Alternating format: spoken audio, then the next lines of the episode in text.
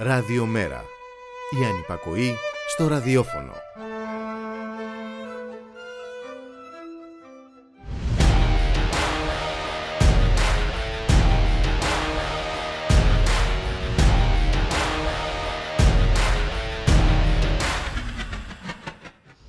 Ακροδεξιά ατζέντα από την κυβέρνηση με ανύπαρκτα δραχμικά φαντάσματα την ώρα που διαμορφώνεται ησύχως στο πλαίσιο του δημόσιου διαλόγου για το επόμενο διάστημα. Οι αποδείξεις για βαθιές ρίζες της ακροδεξιάς στη δικαιοσύνη και το στρατό είναι μπροστά στα μάτια μας. Επίτιμοι εισαγγελεί στον Άριο Πάγο που δέχονται να λειτουργήσουν ως βιτρίνα για καταδικασμένους νεοναζί. Εν ενεργεία ταξίαρχοι που διδάσκουν στις στρατιωτικές σχολές προεδρεύουν σε νεοναζιστικό κόμμα. Την ίδια ώρα δεν αμφισβητείται από τους διεκδικητές της εξουσίας η χρησιμότητα του τείχου στον Εύρο, αλλά και δεν γίνεται κανένας δημόσιος διάλογος για τους πρόσφυγες, τις επαναπροωθήσεις, το θέμα διαχωρισμού κράτους-εκκλησίας και πολλά άλλα. Και το προεκλογικό παιχνίδι παίζεται στο γήπεδο της Νέας Δημοκρατίας με ανύπαρκτα ή υπαρκτά θέματα διαστρεβλωμένα. Συστηματικοί παραχαράκτες της πραγματικότητας. Και αν τα πράγματα δεν ήταν τόσο σοβαρά, ίσως και να διασκεδάζαμε με την απίστευτη γελιότητα που εκπέμπεται στην προεκλογική περίοδο. Η ακροδεξιά στροφή, ωστόσο, είναι ένα πολύ σοβαρό θέμα για να το προσπερνάμε αβασάνιστα. Κραυγές παιδιών, κραυγές γυναικών, κραυγές πουλιών, σημείωνε στο ημερολόγιο του Παύλου Πικάσο, λίγο πριν καταγράψεις στον ομώνυμο πίνακά του την καταστροφή της Κουέρνικα. Ήταν μια μέρα σαν σήμερα, το 1937, όταν κατά τη διάρκεια του εμφυλίου πολέμου στην Ισπανία, η ναζιστική Γερμανία, τασσόμενη στο πλευρό του φασίστα Φράγκο, στέλνει τη φωνική πολεμική αεροπορία να ισοπεδώσει, ύστερα από ένα βομβαρδισμό 3 ολόκληρων ωρών, την Κουέρνικα, μια μικρή πόλη στη χώρα των Βάσκων, σκοτώνοντας 1.000 ανυπεράσπιστους αμάχους. Ο βομβαρδισμός της Κουέρνικα δεν ήταν η μόνη συνδρομή της ναζιστικής Γερμανίας στο Φράγκο. Ο ίδιος ο Χίτλερ υπολόγιζε ότι η βοήθεια έφτασε τα 400 εκατομμύρια μάρκα, πόσο αστρονομικό για τα δεδομένα εκείνης της εποχής. Δεν έγινε γνωστός ο αριθμός των Γερμανών που πολέμησαν από τις φασιστικές γραμμές, αλλά το γεγονός ότι το φραγκικό καθεστώς παρασημοφορήθηκαν 29.113 Γερμανοί αξιωματικοί και στρατιώτες, δείχνει το μέγεθος της ανάμειξης.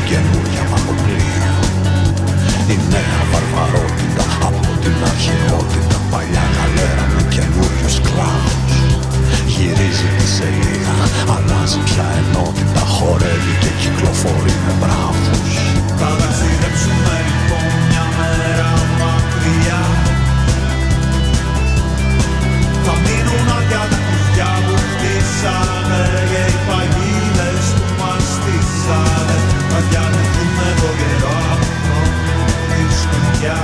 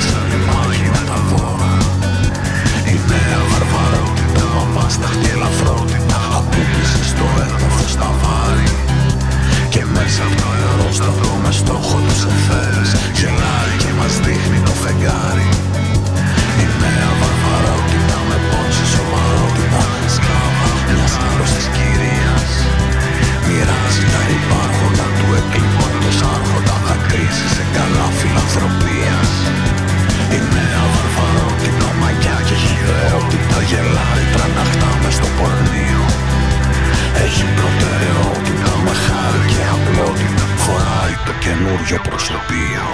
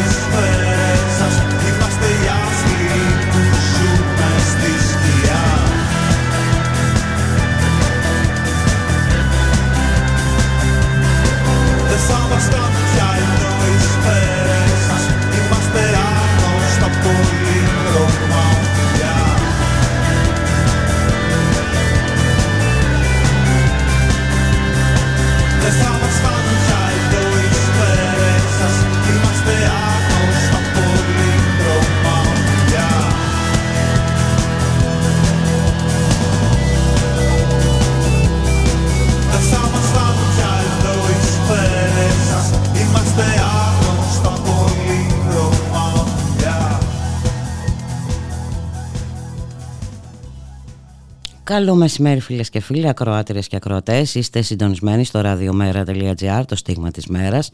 Στον ήχο Γιώργος Νομικός, στην παραγωγή Γιάννα Αθανασίου, Γιώργης Χρήστου, στο μικρόφωνο η Μπούλικα Μιχαλοπούλου. Καλώς ορίζουμε τον Μιχαλή Κριθαρίδη, υποψήφιο με το Μέρα 25 Συμμαχία για τη Ρήξη στην πρώτη περιφέρεια Θεσσαλονίκης. Εσένα θέλουμε. Θα μπορούσαμε να αναφωνήσουμε, Μιχάλη, αν είχαμε πρόθεση να μπούμε έτσι στο προεκλογικό κλίμα της ελαφρότητας. Γεια χαρά, καλό μεσημέρι. Καλό μεσημέρι, Μπούλικα. Καλό μεσημέρι και στις ακροάτρες και τους ακροατές μας. Πράγματι,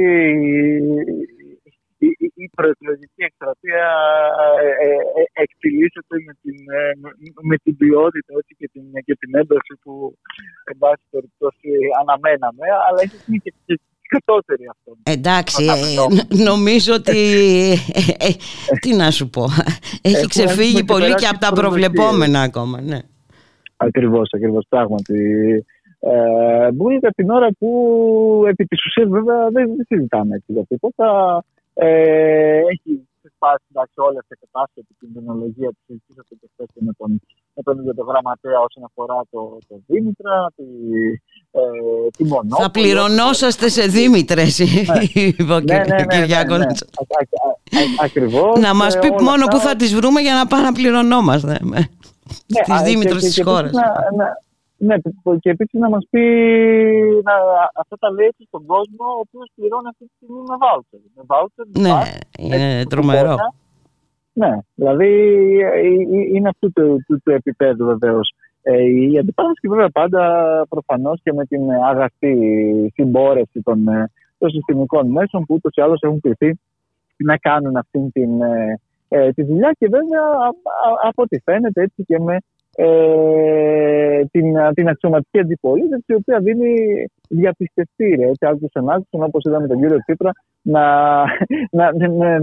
να ξορκίζει κάθε σενάριο σύγκρουσης επί της ουσίας με τους δίθεν εταίρους μας, λέγοντας πως εδώ ουσιαστικά πήγαιναν τόσοι άνθρωποι διαπιστευτήρια στον Όλαφ Σόλτ.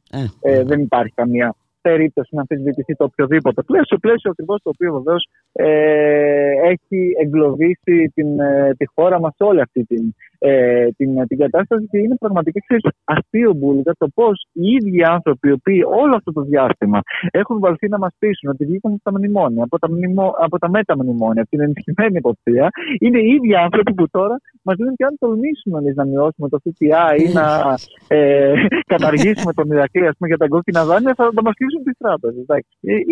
Είναι πραγματικά τρομερό έτσι, όλο αυτό το οποίο είναι όντως τρομερό και είναι όλη αυτή η φιλολογία γύρω από τη δραχμή και δεν ξέρω κι εγώ τι, την ώρα που μας ετοιμάζουν νέο σύμφωνο σταθερότητας, έτσι. Ακριβώς. Την ώρα που πανηγυρίζουν για τα πρωτογενή πλεονάσματα τα οποία πετύχανε, την ώρα που ουσιαστικά και το προηγούμενο σύμφωνο σταθερότητας δεν αναθεωρήθηκε όπως μας τάζανε, την ώρα που τα πρωτογενή πλεονάσματα και αυτά παραμένουν στο 2060 τουλάχιστον στα επίπεδα που τα συμφώνησε ο κ. Τσίπρας, αν δεν αυξηθούν κιόλας λόγω και της νέας υπερχρέωσης που υπήρξε μέσα στην πανδημία, την ώρα που έτσι ο κόσμος καθημερινά βλέπει το διαθέσιμο εισόδημά του να αναμειώνεται και ο κ. Μητσοτάκης μας λέει ότι στο τέλος της επόμενης τετραετίας θα φτάσει στον κατώτατο μισθό στα 950 ευρώ. Που βέβαια μέχρι τότε με τον πληθωρισμό και με όλα αυτά που ζούμε, μιλάμε για κάτι το οποίο είναι τελείως χωρίς την παραμικρή αξία. Και βέβαια και με δεδομένη και όλη την υπόλοιπη κατάσταση την οποία βλέπουμε. Εγώ θα σου πω ότι σήμερα εδώ στην Θεσσαλονίκη βρεθήκαμε στη λαϊκή αγορά της Τούμπας, όπου πραγματικά ο κόσμος είναι σε απόγνωση έτσι, και δεν τον ενδιαφέρει εάν έχει το οποιοδήποτε εμπάσχετο εδώ στη Δύση ένα σκληρό νόμισμα, όταν αυτό το νόμισμα το έχει συνδέτη του. Ναι, και τι να το κάνει, όταν δεν το έχει, έτσι ακριβώς, όταν δεν το έχει. Ακριβώς, μα δεν το έχει. Και δεν το έχει. Και η πλάκα, ξέρεις ποια είναι, είπε ο κύριος Μητσοτάκης χθες στο Στρόιντερ. Εμείς που υποτίθεται ότι ανήκουμε στην Ευρώπη και είμαστε μια ισχυρή χώρα και στις ευρωπαϊκές οικογένειες, χρειαζόμαστε, λέει, χρειάζεται, 2 τετραετίες για να πούμε ότι η Ελλάδα άλλαξε πίστα και γίναμε Ευρώπη, δηλαδή. Από πού να αρχίσεις και πού να τελειώσει. Εδώ μιλάμε τώρα ότι σκέψου ότι η προκήρυξη των εκλογών και η διάλυση της Βουλής υποτίθεται πως έγιναν για την επενδυτική βαθμίδα. Απίστευτο. Εθνικός στόχος δηλαδή, η επενδυτική βαθμίδα, την ακριβώς, οποία δεν πρόλαβε ρε παιδί μου να. Ναι. Γιατί αναγκαστικά έπρεπε να πάει σε εκλογές κάποια στιγμή. Δηλαδή μιλάμε πραγματικά για διανόητα πράγματα. Ναι, αλλά και από την άλλη πλευρά έχουμε και τον Αλέξη Τσίπρα να μας λέει ότι αυτός θα τη φέρει την επενδυτική βαθμίδα. Δηλαδή γίνεται διαγωνίζονται για την επενδυτική βαθμίδα. Την ώρα που έτσι ο κόσμος, αυτό το οποίο τον περιμένει είναι οι πληστηριασμοί, είναι οι εξώσεις, είναι οι λογαριασμοί, είναι όλα αυτά τα οποία βλέπει και τραβάει στην κυριολεξέτη τα μαλλιά του. Και εδώ μας λένε ότι η επενδυτική βαθμίδα είναι ο μεγάλος εθνικός στόχος. Μια επενδυτική βαθμίδα έτσι μπούλικα για μια χώρα που έχει 400 δισεκατομμύρια δημόσιο χρέος, περί τα 300 ιδιωτικό, και βεβαίως που δεν μπορεί ούτε καν να μειώσει το ΦΠΑ της. Έτσι, είναι τόσο χειροπόδαρα δεμένη, την ώρα που μια σειρά από χώρες της Ευρωπαϊκής Ένωσης έχουν προχωρήσει σε σχετικές μειώσεις. Και εδώ μας λένε ότι άμα έρθει η επενδυτική βαθμίδα, όλα τα υπόλοιπα ως εγκλιαμαγίες θα λυθούν. Και η επενδυτική βαθμίδα αφορά ποιους στο τέλος της ημέρας στην πραγματικότητα? Αυτούς τους δίθεν επενδυτές, οι οποίοι έρχονται με τα αρπακτικά ταμεία και το μόνο το οποίο κάνουν είναι είτε να αγοράζουν τα κόκκινα δάνεια του Κοσμάκη, είτε να πλιατσικολογούν πάνω στη δημόσια περιουσία της χώρας. Θα σου πω ότι αν ένα πράγμα συνεχίζει να λειτουργεί το κράτος μέσα σε αυτόν τον εκλογικό μήνα, είναι πιο η συνέχεια της εκποίησης. Είχαμε χθες την ανακοίνωση από το ΤΑΙΠΕΔ για τις προσφορές για το λιμάνι του Ηρακλείου, οι οποίες ό,τι θαύματος δεν ξέρω αν έτυχε να δεις, είναι από την Τέρνα. Ό,τι σύμπτωση. Ό,τι σύμπτωση ακριβώς. Και μία άλλη Ιταλική, την Γκριμάλντι, η οποία έχει πάρει τώρα πρόσφατα και το λιμάνι της Ουγουμενίτσας.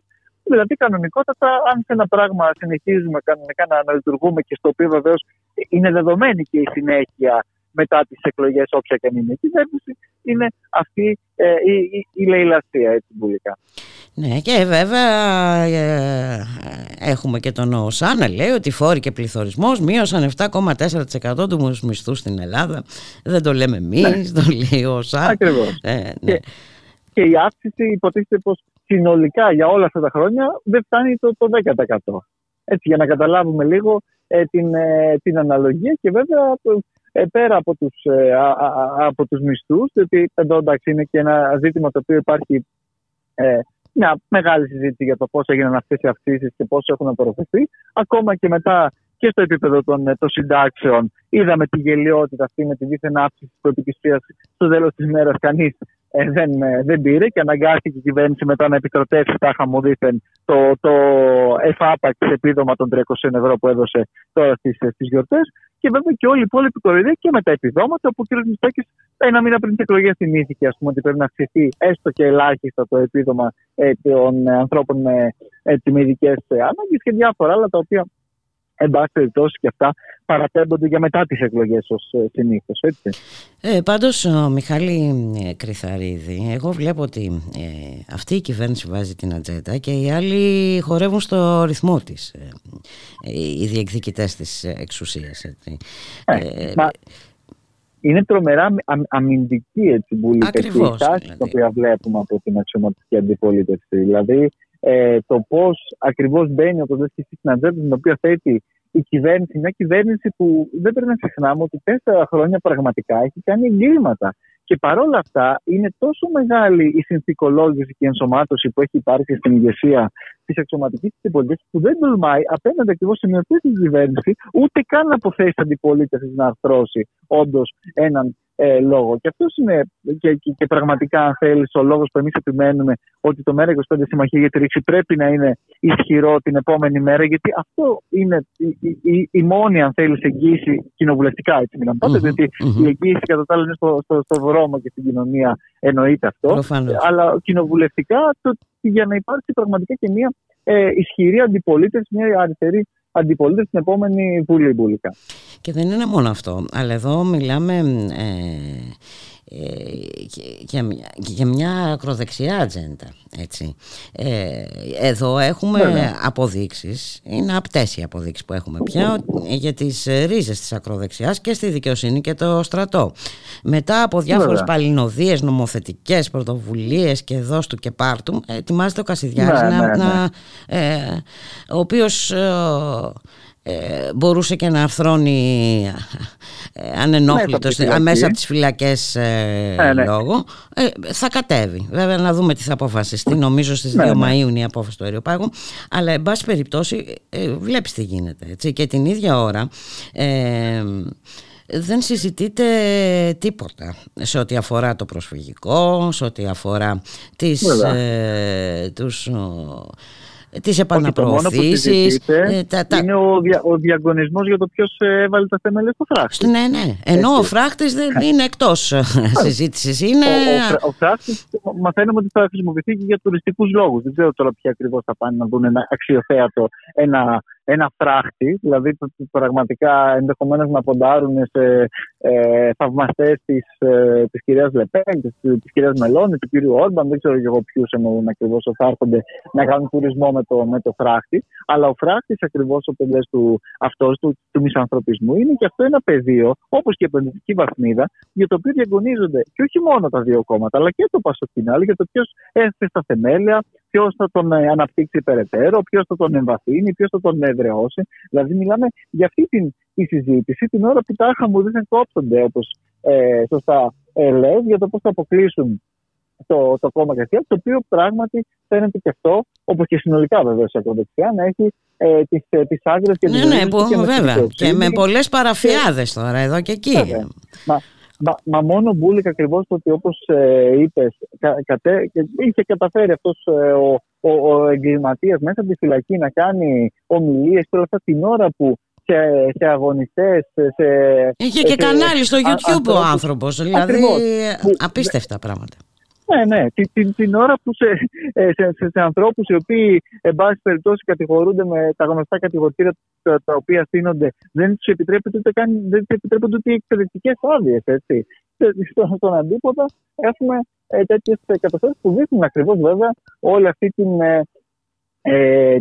την ενσωμάτωση πραγματικά η οποία υπάρχει μέσα στο σύστημα από την εκδεξιά και η οποία δεν είναι. Και αυτό πρέπει να το τονίζουμε, διότι υπάρχει και πολλή κουβέντα για την αντισυστημική ψήφο.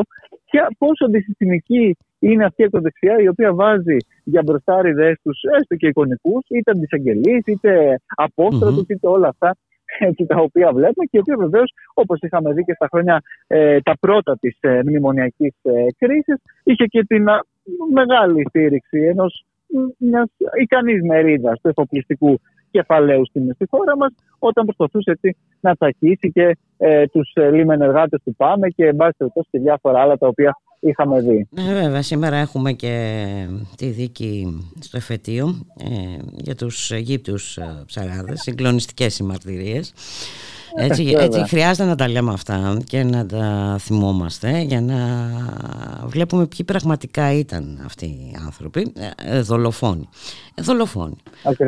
Ακριβώς. Και εκεί δεν πρέπει επίσης, επειδή έχουν περάσει τα χρόνια, έτσι, να μην ξεχνάμε πως κάποιοι τους άφηναν να τα κάνουν όλα αυτά. Ακριβώς. Γιατί μας λένε τώρα ότι τάχα μου δείχνουν, τους δέσανε και τους στείλαν στη δικαιοσύνη, αλλά τους δέσανε και τους στείλαν στη δικαιοσύνη όταν δεν πήγαινε άλλο. Όταν φτάσαμε στο σημείο. Όταν δολοφονήθηκε. Ακριβώς. Ενώ είχαν προηγηθεί πριν εγκλήματα τα οποία.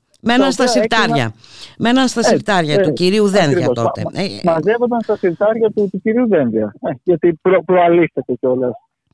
Για δελφίνος και αυτός της εξουσίας την επόμενη μέρα, τελικά. Γιατί όχι. Πάντως, Μιχάλη, ο κόσμος, οι πολίτες, ευτυχώς βάζουν και τη δική τους ατζέντα. Ενώ βλέπουμε ότι υπάρχουν και κινητοποιήσεις. Εχθές είχαμε κινητοποιήσεις στο Υπουργείο Πολιτισμού, έτσι, για το θέμα των μουσείων. Μεγάλη Πέμπτη διορίστηκαν από την κυβέρνηση τα διοικητικά συμβούλια στα 5-7 μουσεία που μετατρέπονται σε νομικά πρόσωπα. Να κλείσει το θεάρεστο έργο της, η οποία πραγματικά μας φόρτασε σε επιτεύγματα όλο το διάστημα της θητείας της, και όπως λες και εσύ, εν κρυπτό επί της ουσίας, και λίγο πριν ουσιαστικά αποπνεύσει εκπνεύσει η θητεία αυτής της κυβέρνησης, όντισε να διορίσει και σε αυτά τα νομικά πρόσωπα τα οποία έστησε. Και ξέρεις, αυτό δείχνει και πόσο εν τέλει, γιατί ξέρεις, πολλές φορές γίνεται και αυτή η συζήτηση για τον πατριωτισμό δήθεν και για όλα αυτά τα οποία κατά καιρούς ακούμε, και νομίζω ότι σε τέτοια ζητήματα είναι πολύ χαρακτηριστικός ο πατριωτισμός, ο οποίος πατριωτισμός είναι το να μπει η κυρία Λάτση, η κάθε κυρία Λάτση και διάφοροι μεγάλο εργολάβοι με ξενοδοχεία και τέτοια πράγματα. Για business. Αυτός είναι ο δικός τους πατριωτισμός επί της ουσίας. Και ο δικός τους πολιτισμός. Ακριβώς. Και ο δικός τους πολιτισμός. Γι' αυτό λοιπόν την ατζέντα δεν πρέπει να αφήνουμε να μας την καθορίζουν αυτοί. Πρέπει να βάζουμε τη δική μας ατζέντα. Και γίνεται αυτό. Και σε ό,τι αφορά το περιβάλλον, γίνονται και κινητοποίησεις για το περιβάλλον και μέσω προεκλογικής περίοδου. Βέβαια. Και εν πάση περιπτώσει να δηλώνουμε με όλους τους τρόπους ότι είμαστε εδώ και ενάντια σε αυτά τα σχέδια που απεργάζονται για μας. Και κυρίως θα επιμείνω αυτό, στο να προσέξουμε λίγο σε αυτή την ακροδεξιά στροφή που επιδιώκει η κυβέρνηση. Ναι, Μπούλικα, η οποία την επόμενη μέρα κιόλας, και με δεδομένο το ότι υπάρχουν και διάφορες συζητήσεις και σε επίπεδο εξωτερικής πολιτικής και όσον αφορά τα ελληνοτουρκικά, δεν ξέρουμε και εκεί τι εν πάση περιπτώσει τροπή θα πάρουν όλοι αυτοί οι σχεδιασμοί και πού θα διοχετευτεί αυτή η. Να μην ξεχνάμε ότι έχουμε και εκλογές στην Τουρκία. Προεκλογικά λοιπόν ο Ερντογάν κάνει μαζικές συλλήψεις Κούρδων. Έτσι. Ακριβώς. Για να μην ξεχνάμε και ποιος είναι ο Ερντογάν, έτσι, και τι αντιπροσωπεύει. Που υποτίθεται ότι η Τουρκία είναι μια δημοκρατική ασφαλής χώρα κτλ. Να τα θυμόμαστε όλα αυτά. Ότι στον ίδιο αυτό ο Ερντογάν έχουν συμφωνήσει να εκδώσουν Κούρδους από διάφορες χώρες για να μπουν στο ΝΑΤΟ, για να μην ξεχνάμε πόσο αγαστή συνεργασία έχουν και οι ελληνικές αρχές σε τέτοιες περιπτώσεις.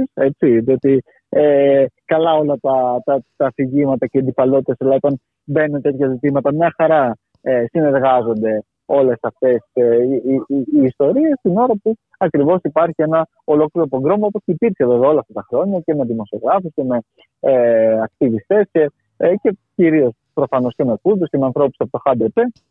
Και αυτό είναι κάτι το οποίο κλιμακώνεται και αυτές τις ημέρες, και ακριβώς όλα αυτά είναι και πολύ σημαντικά και πολύ σοβαρά και για την επόμενη τη μέρα Μπούλικα, όπως βεβαίως και όσον αφορά και το προσφυγικό, στο οποίο αναφερθήκαμε πριν, όπου και εκεί, ενώ μιλάμε για τις εργαλειοποιήσεις και για όλα αυτά τα οποία.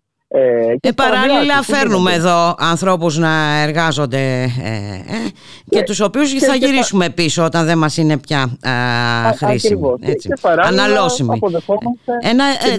Θα έλεγα ότι είναι ένα εμπόριο, δουλεμπόριο. Έτσι θα το χαρακτήριζα εγώ τουλάχιστον. Επισημοποιημένο κιόλας. Επισημοποιημένο. Και παράλληλα υπάρχει μια κατάπτυξη κοινή δήλωση, η οποία μας λέει ότι η ίδια αυτή η Τουρκία του κ. Ερντογάν είναι και μια ασφαλής τρίτη χώρα. Έτσι, αυτή η οποία υποτίθεται εργαλειοποιεί, που εργαλειοποιεί όντως, όπως όχι μόνο βεβαίως αυτή, και παραβιάζει τα ανθρώπινα δικαιώματα, όπως βεβαίως και πάλι ξαναλέω, δεν γίνεται μόνο από την άλλη πλευρά του Αιγαίου, αλλά γίνεται δυστυχώς και στα σύνορά μας, όπως έχουμε δει και με την ενοχή δυστυχώς και των ευρωπαϊκών αρχών, όχι μόνο των ελληνικών κυβερνήσεων τελικά. Από τις επαφές με τον κόσμο και στην Θεσσαλονίκη, τι εισπράττεις, Μιχάλη Κριθαρίδη? Κοίταξε, αυτό το οποίο βλέπουμε πραγματικά πολύ είναι ότι ο κόσμος είναι αγανακτισμένος από τη μία, αλλά από την άλλη πραγματικά δεν βλέπει, δυσκολεύεται να δει διέξοδο και προοπτική. Δηλαδή είναι τόσο μεγάλη δυστυχώς η ζημιά η οποία έγινε κυρίως το 2015 μετά τη συνθηκολόγηση, την ανατροπή του δημοψηφίσματος και την προσπάθεια εμπέδωσης της λογικής ότι πραγματικά είναι αυτός ο μονόδρομος και δεν υπάρχει αναλλακτική. Αυτό πρέπει να σπάσει λοιπόν. Αυτό πρέπει να σπάσει. Πρέπει να σπάσει και γι' αυτό εμείς επιμένουμε, Μπούλικα, πως όλα μπορούν να είναι αλλιώς. Γι' αυτό επιμένουμε ότι πρέπει να γίνει πρώτη φορά δείξη που δεν έγινε τότε. Και γι' αυτό και όλα, όσο και αν τρομάζουν με τα διάφορα εργαλεία, ο κόσμος καταλαβαίνει ότι τελικά αυτά είναι και οι μόνες δικλείδες που μπορούν όντως να αλλάξουν κάποια πράγματα, όσοι τρομοκρατία και αν υπάρχει. Εξάλλου και τότε θυμάστε πως με όλη αυτή την τρομοκρατία ο κόσμος δεν δίστασε με 62% να πει ένα μεγάλο όχι. Και με κλειστές τράπεζες, έτσι, και τους πολίτες να περιμένουν υπομονετικά στις ουρές. Ναι, κάποια πράγματα δεν ξεχνιούνται, παρόλο που κάποιοι θέλουν να τα ξεχάσουμε οπωσδήποτε. Βέβαια. Και με τη μέρα αυτό το ρεπορτάζ, αν θυμάστε καλά, ακόμα και από την Αφρική, για να μας πείσουν για τη συνετή, εν πάση περιπτώσει, ψήφο μας. Να σε ευχαριστήσω πάρα πολύ, Μιχάλη Κριθαρίδη. Εγώ σε ευχαριστώ και απλά να πω, Μπούλικα, ότι αν, επειδή αναφερθήκαμε και στη Θεσσαλονίκη, σήμερα το απόγευμα στις 7 θα γίνει και η πρώτη εδώ ανοιχτή συνέλευση της Εκλογικής Επιτροπής στην άλλη περιφέρεια της Θεσσαλονίκης. Και κόσμος ο οποίος ενδεχομένως είναι και πιο ευρύτερο του Μέρα 25 μπορεί να αφήσει το ένεκεν, να συζητήσουμε και να θέσουμε όλα αυτά τα ζητήματα τα οποία θεωρούμε πως πραγματικά έτσι απασχολούν την κοινωνία τελικά. Να σε ευχαριστήσω πάρα πολύ. Καλή επιτυχία. Θα τα ξαναπούμε. Να είσαι καλά, Μιχάλη Κριθαρίδη. Για χαρά πάντα. Να είσαι καλά. Για χαρά. Απ' το κακό και τα δικοδιωγμένο, κι όπως ενίστευε στη δίκοπη ζωή, σε βρήκα ξαφνικά σημαδεμένο, να σε χιω κάτω κόσμος ξεγραμμένο, κι ο πάνω κόσμος να είναι η τροχή που σε έχουν στα στενά κυνηγημένο. Και πήρες του καιρού τα αλφαβητάρι και της αγάπης λόγια φυλαχτό, για να βρει πάλι ρίζα το χορτάρι, και πήρε στην ελπίδα και τη χάρη ψηλά να πας να χτίσεις κύβωτο, με την ελπίδα μόνο και τη χάρη. Μα πως να μην ξεχάσεις την αυλή σου και την παλιά τη γνώμη καθενός. Όσους κρυφά περπάτησαν μαζί σου να σημαδεύουν πάλι τη ζωή σου και να σε το πουλί κι ο κυνηγός στις μαύρες λακαδιές του παραδείσου. Κρυφά και φανερά σ' ακολουθούνε οι συμμορίες κι οι βασανιστές και ψάχνουν μέρα νύχτα να σε βρουνε, μα δεν υπάρχει δρόμος να διαβούνε, γιατί ποτέ δεν ήταν ποιητές το χώμα που πατούν να προσκυνούνε.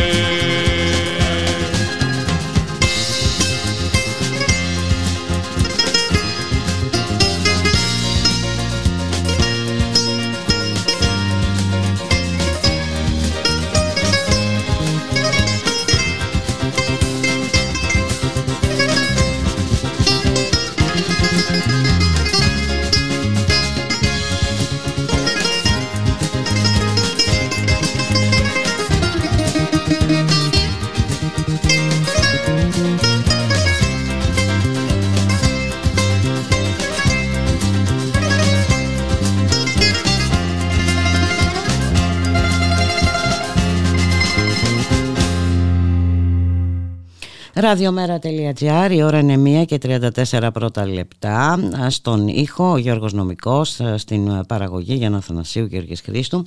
Στο μικρόφωνο η Μπούλικα Μιχαλοπούλου. Τι ακριβώς ξέρουμε για το Σουδάν? Πολύ λίγα πράγματα, πέρα από ότι έχουμε επιστροφή Ελλήνων από την χώρα. Για το Σουδάν περιοριζόμαστε μόνο σε αυτήν την ενημέρωση, αλλά και για πολλά άλλα θέματα που άπτονται της εξωτερικής πολιτικής ή των πολύ σοβαρών θεμάτων που συμβαίνουν έξω από το μικρό κόσμο μας. Γνωρίζουμε ελάχιστα πράγματα, ενώ δεν απασχολούν τον δημόσιο διάλογο. Να καλωσορίσουμε τον κύριο Σωτήρη Ρούσο, καθηγητή στο Τμήμα Πολιτικής Επιστήμης και Διεθνών Σχέσεων του Πανεπιστημίου Πελοποννήσου. Καλό σας μεσημέρι, κύριε Ρούσα. Καλό μεσημέρι και σε εσάς. Για το Σουδάν θα συζητήσουμε, αλλά με αφορμή και το Σουδάν να δούμε λίγο την ανυπαρξία στο δημόσιο διάλογο και εν όψει βέβαια των εκλογών της 21ης Μαΐου, πολύ σοβαρών θεμάτων που συμβαίνουν και γεγονότων που συμβαίνουν έξω από μας. Παραδείγματος χάρη, δεν μας απασχολεί τι γίνεται στη Γαλλία, έτσι, δεν μας απασχολεί πώς πάνε τα πράγματα στον πόλεμο στην Ουκρανία και όλα αυτά. Ποιο είναι το δικό σας σχόλιο, κύριε Ρούσο? Το πρόβλημα είναι διτό το πρόβλημα. Το ένα είναι ότι μέσα στο Υπουργείο Εξωτερικών, που θα έπρεπε να είναι από πλευράς κρατικής τουλάχιστον ο φορέας αυτής της ανάλυσης, mm-hmm. για πολλά χρόνια με ένα μικρό διάλειμμα από την περίοδο του Νίκου του Κοτζιά, της Υπουργείας του δηλαδή, mm-hmm. Δεν έχει διαμορφώσει χώρους, θεσμούς, μηχανισμούς μακρόπνοης στρατηγικής και ανάλυσης ή παρέμβασης σε πάση περιπτώσει διαφορετικού τύπου από την τυπική διπλωματική δουλειά που πρέπει να γίνει. Mm-hmm. Το ένα είναι αυτό. Το δεύτερο είναι ότι ακόμα και τα λεγόμενα think tanks στην Ελλάδα κυριαρχούνται από το ζήτημα της Τουρκίας. Δηλαδή ουσιαστικά συζητούμε τα πάντα γύρω από την Τουρκία, πολύ λιγότερο από ότι η Τουρκία συζητά εμάς. Και αυτό, αν θέλετε, δείχνει και την γενικότερη ανισορροπία δυνάμεων μεταξύ των δύο χωρών. Δηλαδή όταν εσύ συζητάς συνέχεια η Τουρκία, ενώ η Τουρκία πολύ λίγες φορές συζητά για σένα, ιδιαίτερα για τα εσωτερικά σου ζητήματα, είναι πολύ σημαντικό αυτό. Mm-hmm. Αυτό σημαίνει ότι εσύ έχεις ένα πρόβλημα, αν θέλετε, ένα σύνδρομο κατωτερότητας, θα το έλεγα, αν μπορώ να ψυχολογήσω λίγο την κατάσταση αυτή. Ναι, μήπως γίνεται και επί τούτου όμως. Ναι, και μπορεί να γίνει και επί τούτου, μερικές φορές όχι, αλλά εν πάση περιπτώσει, εγώ να σας πω τη δική μου ανθρώπινη εμπειρία και στην πανεπιστημιακός, είναι ότι όσες φορές και αν έχω μιλήσει σε πάνελ, όσες φορές, δεν μιλάω για μία και δύο φορές, όσες, δεν υπάρχει καμία φορά που να έχω μιλήσει σε πάνελ για τη Μέση Ανατολή, χωρίς να πω καν τη λέξη Τουρκία, για να θέλετε να την πω μόνο σαν, για μια ή δύο φορές. Οι δύο στις τρεις ερωτήσεις που θα μου υποβάλουν το κοινό θα είναι για την Τουρκία. Άρα λοιπόν και από την πλευρά των think tanks δέχονται και μια πίεση και από την κοινή γνώμη, αλλά και από εσάς τους δημοσιογράφους, όχι σας προσωπικά, αλλά ένα μεγάλο μέρος δημοσιογράφων, να μιλήσουν για την Τουρκία και για θέματα που αφορούν την Τουρκία. Δηλαδή, αν μιλήσεις για τη Μεσόγειο, θα σου μιλήσουν, αν μιλήσεις για τη Λιβύη, παραδείγματος χάρη, θα σου πούν τίποτα άλλο εκτός από το τουρκολιβικό σύμφωνο. Το τουρκολιβικό σύμφωνο, από την άλλη μεριά, τους απαντάς ότι είναι ίσονος σημασίας για το λιβικό ζήτημα. Δηλαδή, αν πας στην Ευρώπη ή σε οποιοδήποτε διεθνές φόρουμ και μιλήσεις για τη Λιβύη και αναφορθείς στο τουρκολιβικό σύμφωνο, δεν θα το θεωρήσουν σημαντικό. Για μας μπορεί να είναι. Αλλά αν δεν καταλάβουμε τη μεγαλύτερη εικόνα, και αν θέλετε, αν η χώρα μας δεν παρεύει στην ευρύτερη εικόνα, τότε δεν πρόκειται να λύσουμε ούτε το τουρκολιβικό. Δεν θα μπορούμε να αντιμετωπίσουμε δηλαδή ούτε το τουρκολιβικό σύμφωνο. Μάλιστα. Κατανοητό. Και βέβαια υπάρχουν και άλλα πολλά ζητήματα που δεν μας απασχολούν και νομίζω ότι θα έπρεπε, δεν θα έπρεπε, κύριε Ρούσο, εν ώψη και των εκλογών. Δηλαδή, παραδείγματος χάρη, αυτή τη στιγμή δεν μιλούμε καθόλου για αυτό που γίνεται στη Συρία. Για να σας πω ένα απλό παράδειγμα. Που είναι μια χώρα από την οποία η Ελλάδα παραδοσιακά είχε πολύ στενές σχέσεις. Από τη δεκαετία του 80 και δόθε. Άρα λοιπόν για τη Συρία δεν συζητάμε. Στη Συρία πάει και έρχεται κόσμος πολύς και από τις αραβικές χώρες και οι Τούρκοι και Ευρωπαίοι. Φαίνεται οι Ιταλοί, παραδείγματος χάρη, να είναι πιο κινητικοί, οι Ισπανοί. Αυτή τη στιγμή δεν καν το κοιτάμε το μακριά. Δεν μιλάει κανείς επισήμως ή ανεπισήμως για το τι θα γίνει με τη Συρία, τι θα είναι οι σχέσεις μας, τι άποψη έχουμε εμείς στην Ευρώπη για τη Συρία. Γιατί αυτό το θέμα της Συρίας θα επανέλθει στην Ευρώπη με άξονα πρώτον την ανασυγκρότηση της Συρίας και δεύτερον την επανένταξη με κάποιο τρόπο της Συρίας στην κοινότητα. Εμείς αυτό δεν βλέπουμε να έχουμε καμία αντίληψη. Περιμένουμε να δούμε τι θα πούν οι λοιποί Ευρωπαίοι για να πούμε και εμείς. Αυτό είναι η έλλειψη στρατηγικής. Γιατί είναι η έλλειψη στρατηγικής? Γιατί αυτή τη στιγμή δεν παρακολουθούμε με την έννοια. Όχι, δεν παρακολουθεί ο πρέσβης που είναι επιφορτισμένος με το φάκελο της Συρίας, δεν παρακολουθεί τα γεγονότα. Μπορεί να τα παρακολουθεί. Δεν έχω γνώμη για αυτό. Αλλά δεν έχουμε καμία ανάλυση. Δεν βλέπω να γίνεται καμία ανάλυση. Δεν βλέπω κανέναν να ανησυχεί ή αν θέλετε να παίρνει να ζητάει κάποιες αναλύσεις για αυτό το ζήτημα.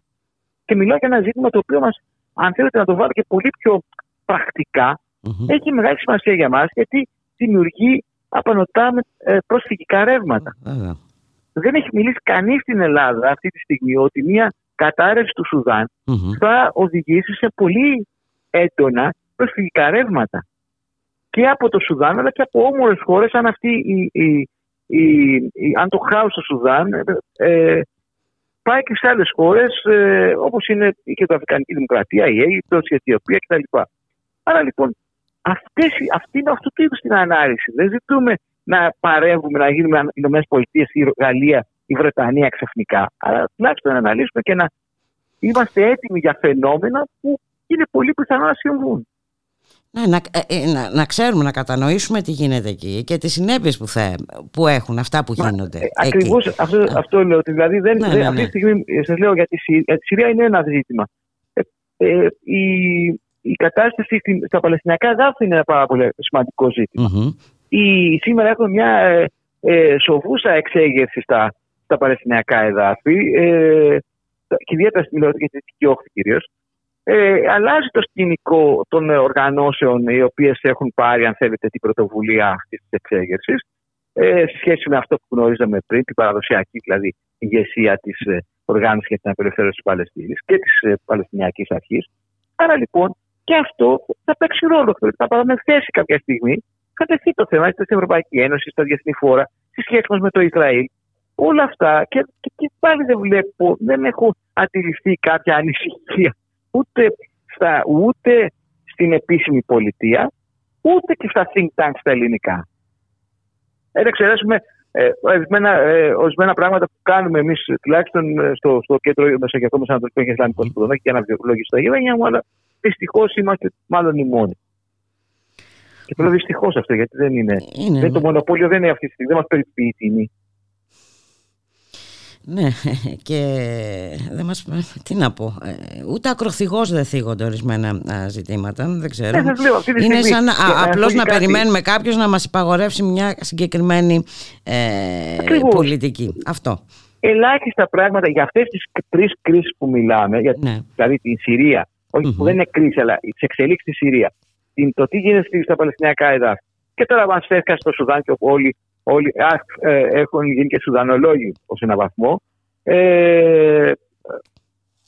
Βλέπουμε ότι στον ελληνικό τύπο, να πούμε αυτό το πράγμα, δεν λέγεται τίποτα. Θα περιμένουν κάτι να συμβεί, κάτι τρομερό να συμβεί, για να. Ή να σκοτωθεί κάποιος, ας πούμε, αν είναι και Έλληνας ακόμα. Δηλαδή, ή να υπάρχει κίνδυνος για Έλληνες πολίτες. Ναι. Δηλαδή να βρεθεί ομιγέννη, το ξέρω εγώ, ένα λεωφορείο ελληνικό με Έλληνες τουρίστες στα Ιεροσόλυμα και να υπάρξει κίνδυνος γι' αυτό. Κάτι τέτοιο δηλαδή, θα συνταράξει τα ελληνικά μέσα με τις ενημέρωσης ή ακόμα και την. Και αυτό προσωρινά. Και μετά σιωπή. Και αυτό προσωρινά, μέχρι να τελειώσει το ζήτημα, τουλάχιστον να φύγει από την πρώτη γραμμή της επικαιρότητας. Αλήθεια, τι γίνεται, κύριε Ρούσο, στα Παλαιστινιακά εδάφη? Στα Παλαιστινιακά εδάφη έχουμε ουσιαστικά την κατάρρευση όλου αυτού του οικοδομήματος, και δεν είναι τωρινή αυτή η κατάρρευση, είναι εδώ και χρόνια. Αυτό που λέγαμε Παλαιστινιακή Αρχή. Δεν υπάρχει πια Παλαιστινιακή Αρχή. Ουσιαστικά υπάρχει μια διαιώνιση της Ισραηλινής κατοχής. Δεν υπάρχει καμία οικονομική ανάπτυξη, καμία κοινωνική ανάπτυξη, ούτε των κατεχομένων, ούτε της Γάζας, που είναι μια τεράστια φυλακή ουσιαστικά. Και μια σειρά από ανήσυχα στρώματα, κυρίως νέων ανθρώπων, οι οποίοι δεν είναι ότι είναι πολιτικοποιημένοι και ριζοσπαστικοποιημένοι. Ριζοσπαστικοποιούνται μέσα από την απελπισία τους.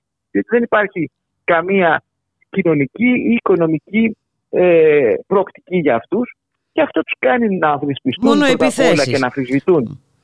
Να αμφισβητούν πρώτα απ' όλα την ηγεσία τους, την ηγεσία του Αμπάς. Και δεύτερον, να προσφεύγουν σε μια εξέγερση βίαιη, η οποία γιατί είναι ο μόνος δρόμος που μπορούν να έχουν αυτή τη στιγμή. Αυτή τη στιγμή μιλάμε για μια συνεχή ανάπτυξη Ισραηλινών επικισμών στην Δυτική Όχθη. Ουσιαστικά με στόχο, έχει ήδη συμβεί, να αποτρέψει την οποιαδήποτε συζήτηση για ειρήνη με δημιουργία δύο κρατών. Ουσιαστικά αυτή τη στιγμή δεν έχουμε καμία πιθανότητα να έχουμε δύο κράτη, έτσι όπως έχουν γίνει οι επικισμοί. Τώρα πια θα μιλάμε μόνο για το τι συμβαίνει στο ένα κράτος, στο ένα διεθνικό κράτος, και βεβαίως θα μιλάμε για μια κατάσταση apartheid.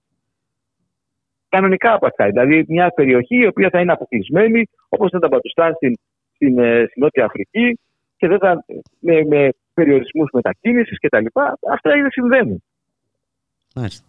Αυτό και τώρα όμως, είναι.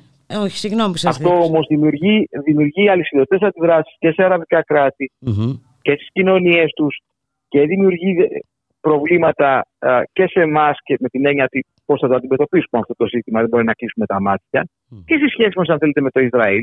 Άρα λοιπόν και η Ευρωπαϊκή Ένωση θα έχει τέτοια ζητήματα, τα οποία θα τεθούν επιτάπητος.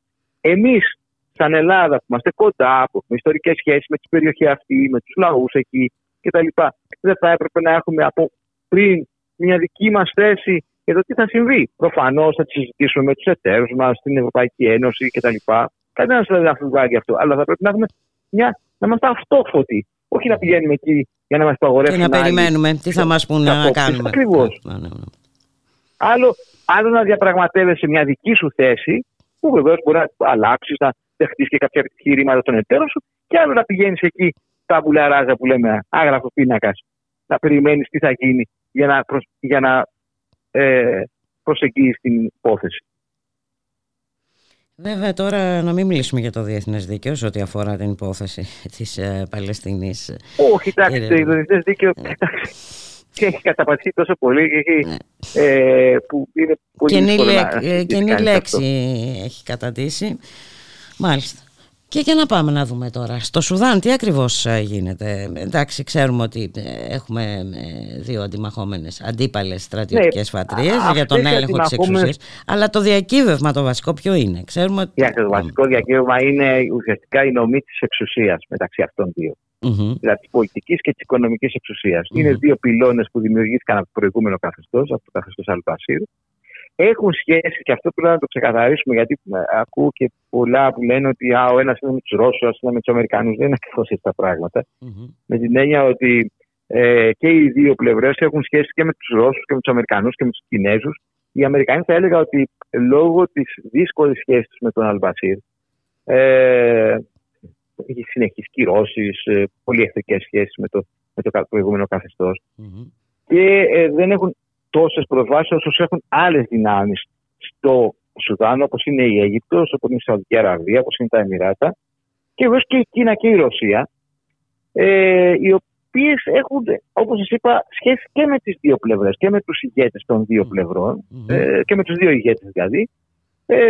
Άρα λοιπόν είναι κατά βάση μια σύγκρουση εσωτερική. Προφανώς θα περιμένουμε να παρέμβουν δυνάμεις, και παρεμβαίνουν αυτή τη στιγμή δυνάμεις, κυρίως η Σαουδική Αραβία και τα Εμιράτα, για να υπάρξει εκεχηρία. Και κανένας παίκτης, μα κανένας, δεν θέλει να καταρρεύσει το Σουδάν. Γιατί αν θα καταρρεύσει το Σουδάν, και τα λέω να καταρρεύσει, να γίνει πλήρες χάος στο Σουδάν, τότε αυτό σημαίνει ότι πολύ σημαντικές τζιχαντιστικές οργανώσεις τύπου ISIS ή και το ίδιο το ISIS θα βρει εκεί πολύ εφορεύσεις. Είναι ακριβώς περιοχές στις οποίες επιζητεί να δημιουργήσει βάσεις και επιχειρήσεις του ISIS, και τότε αυτό θα αποσταθεροποιήσει όχι μόνο το Σουδάν, θα είναι σε χαοτική κατάσταση, αλλά και την Αίγυπτο και την Αφρική Δημοκρατία, και τη Λιβύη θα δημιουργήσει ακόμα μεγαλύτερα προβλήματα στη Λιβύη, αλλά και την Αιθιοπία.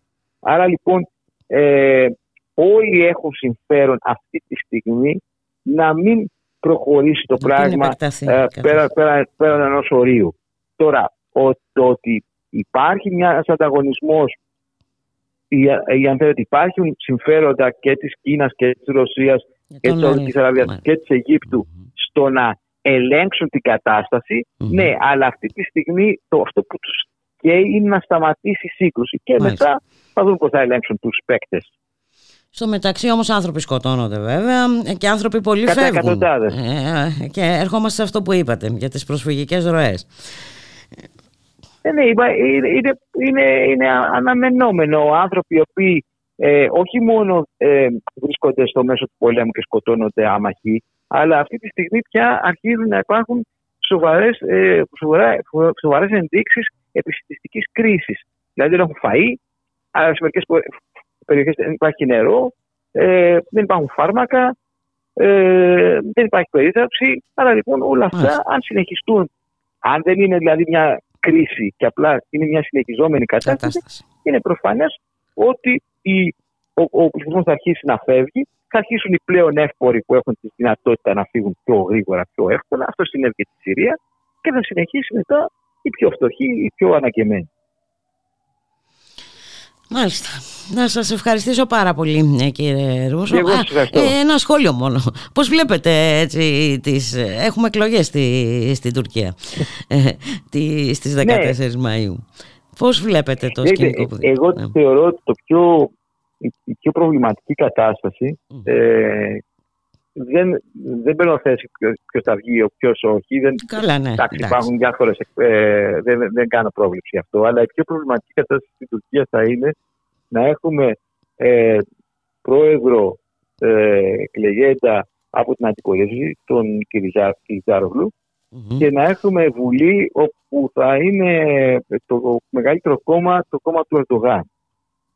Αυτό θα δημιουργήσει μεγαλύτερη αστάθεια στην Τουρκία, και φοβάμαι ότι οι αστάθειες στη Τουρκία και οι τουρκικές ελίτ συνηθίζουν να εξάγουν την αστάθειά τους. Τώρα, αν θα την εξάγουν προς την πλευρά της δική μας, προς την πλευρά της Κύπρου, προς την πλευρά της Συρίας ή του Ιράκ, δεν το γνωρίζω. Δεν μπορεί να το εκτιμήσει κανείς αυτή τη στιγμή, ούτε να το προβλέψει. Αλλά αυτό είναι περισσότερο που με ανησυχεί. Με ανησυχεί δηλαδή μια τέτοια κατάσταση πολιτικής αντιπαλότητας μεταξύ, μέσα στο τουρκικό πολιτικό σύστημα. Μάλιστα, θα τα δούμε όλα αυτά. Αναλόγως του αποτελέσματος θα ευελπιστώ ότι θα μπορέσουμε να τα σχολιάσουμε. Να σας ευχαριστήσω πάρα πολύ, κύριε Ρούσο. Εγώ ευχαριστώ για την πρόσκληση. Να είστε καλά. Γεια χαρά. Yeah.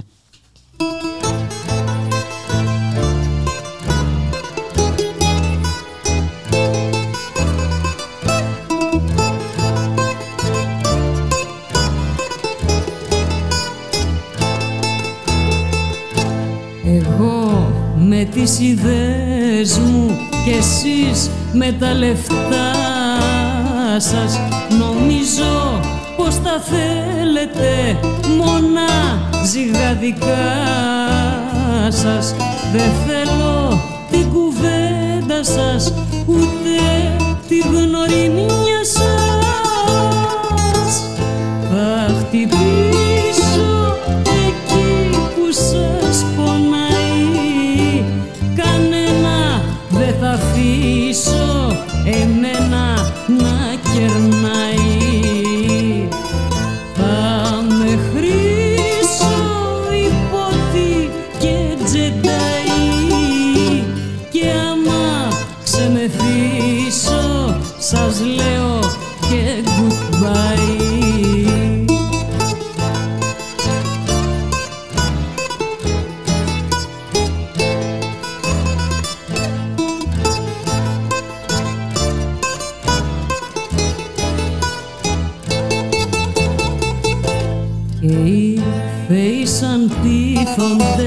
Εάν υπάρχει ανάγκα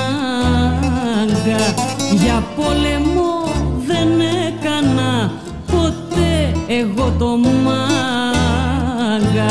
και ούτε νεροπίστολο δεν έχω στην παράγκα. Θα τραβήξω το δρόμο μου όσο πάει, κανένα δεν θα αφήσω εμένα να κερνάει.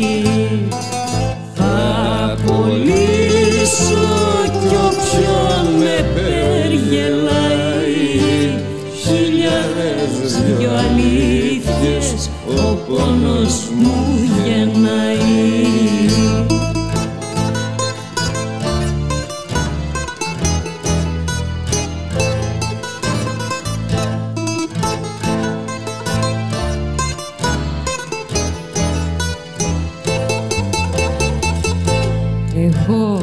Τα δίνω έτοιμα κι εσύ τα θες δικά σου, λιγουρά που σε δέρνε παρόλα τα λεφτά σου, και ούτε στο νυχάκι μου δεν φτάνει η αφεντία σου.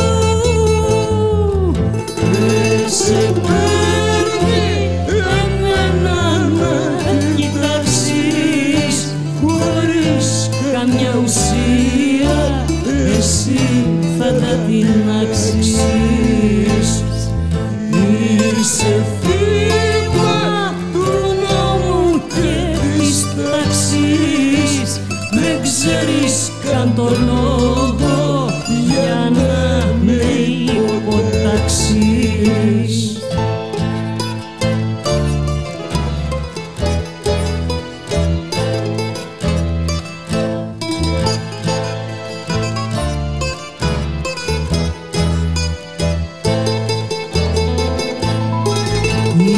Είσαι θύμα του νόμου και της τάξης, δεν ξέρεις καν το λόγο για να με υποτάξεις.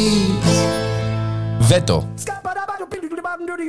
Δευτέρα έως Παρασκευή 3 με 5 μεσημεριάτικα εδώ στο radiomera.gr με τον Θοδωρή Βαρβαρέσο Δρόσο και τον Δημήτρη Λιάπη. Μια εκπομπή για την πολιτική, κοινωνία, πολιτισμό και άλλα πολλά που θα ανακαλύψουμε μαζί. Εσείς θα θέσετε βέτο σήμερα. Έτσι πρέπει, παιδάκι μου.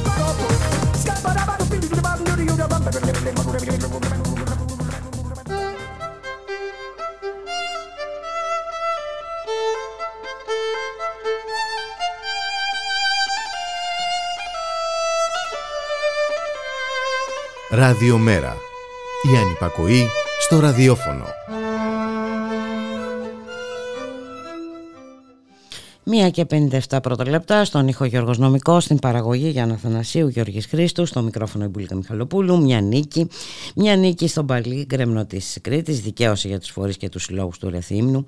Είχαμε ακύρωση της οικοδομικής άδειας για την επένδυση εντός εισαγωγικών που επρόκειτο να γίνει στο παλί γκρέμνο του Πλακιά Ρεθύμνου από το διοικητικό εφετείο των Χανίων. Να καλωσορίσουμε τον δικηγόρο, τον κύριο Αντώνη Σιφάκη. Καλό σας μεσημέρι, κύριε Σιφάκη.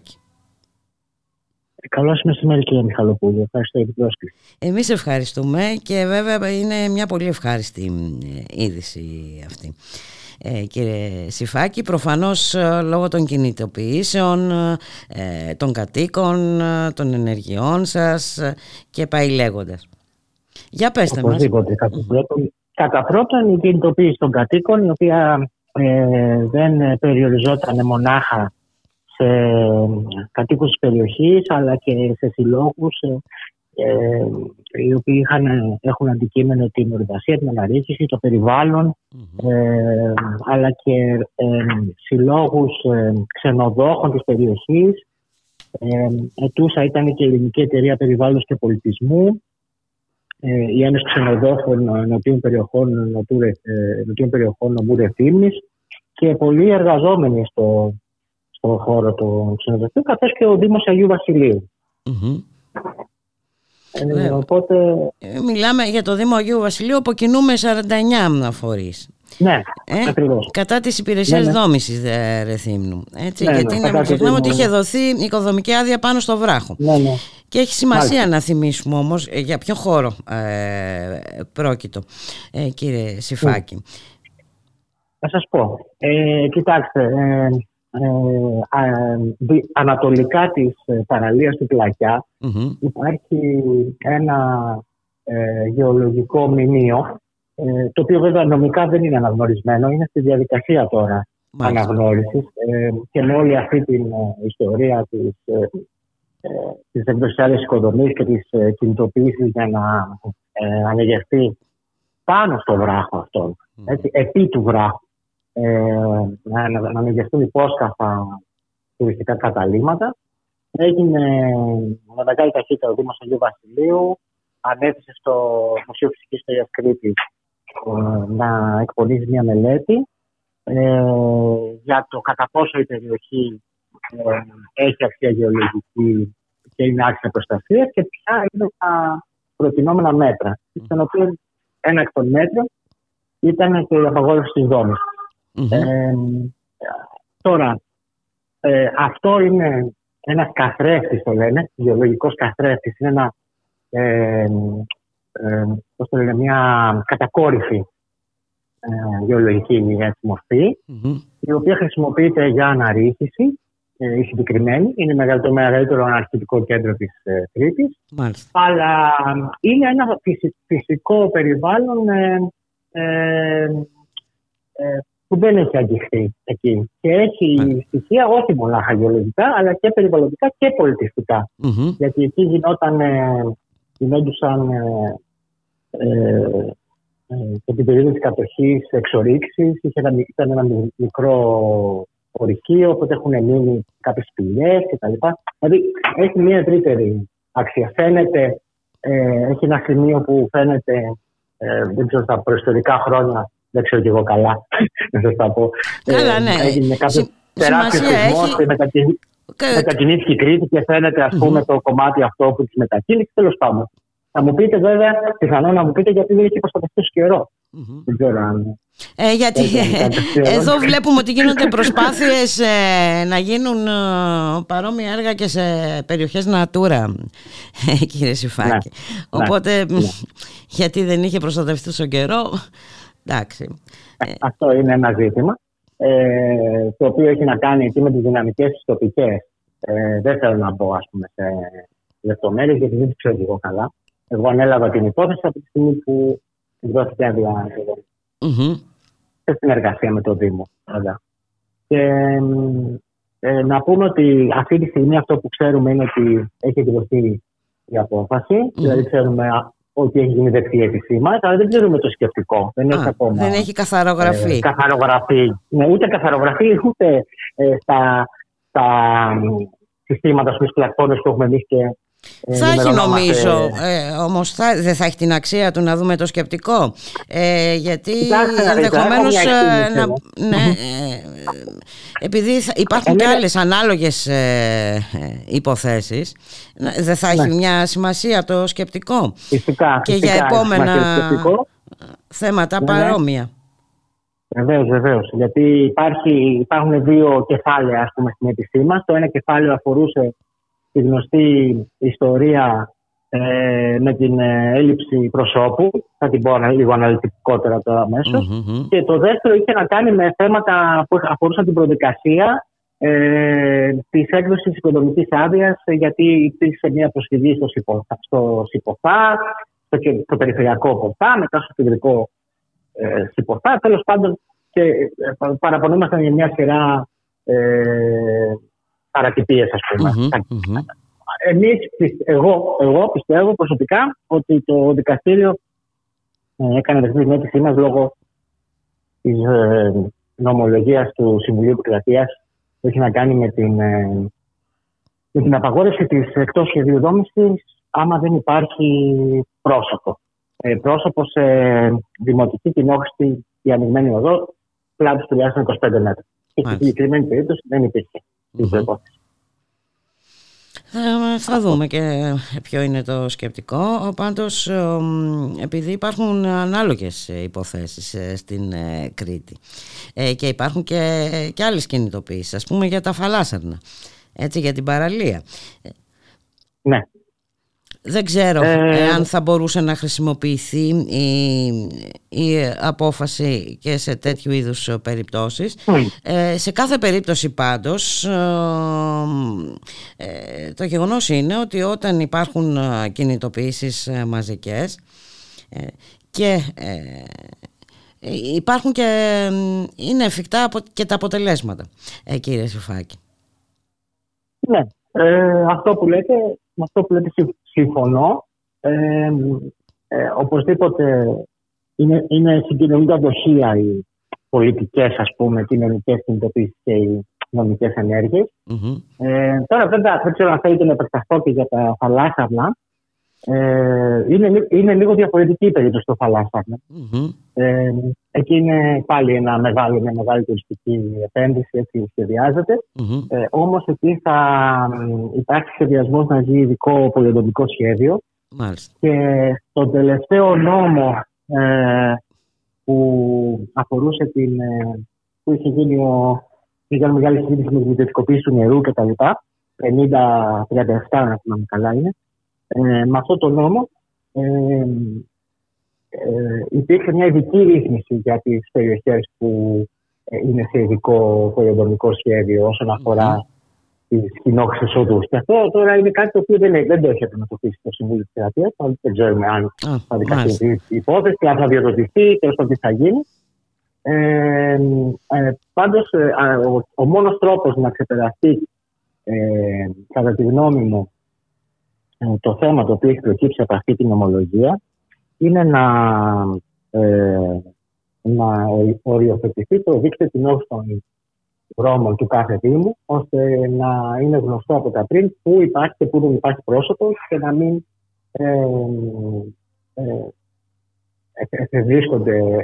να μην γίνονται αδειοδοτήσεις πριν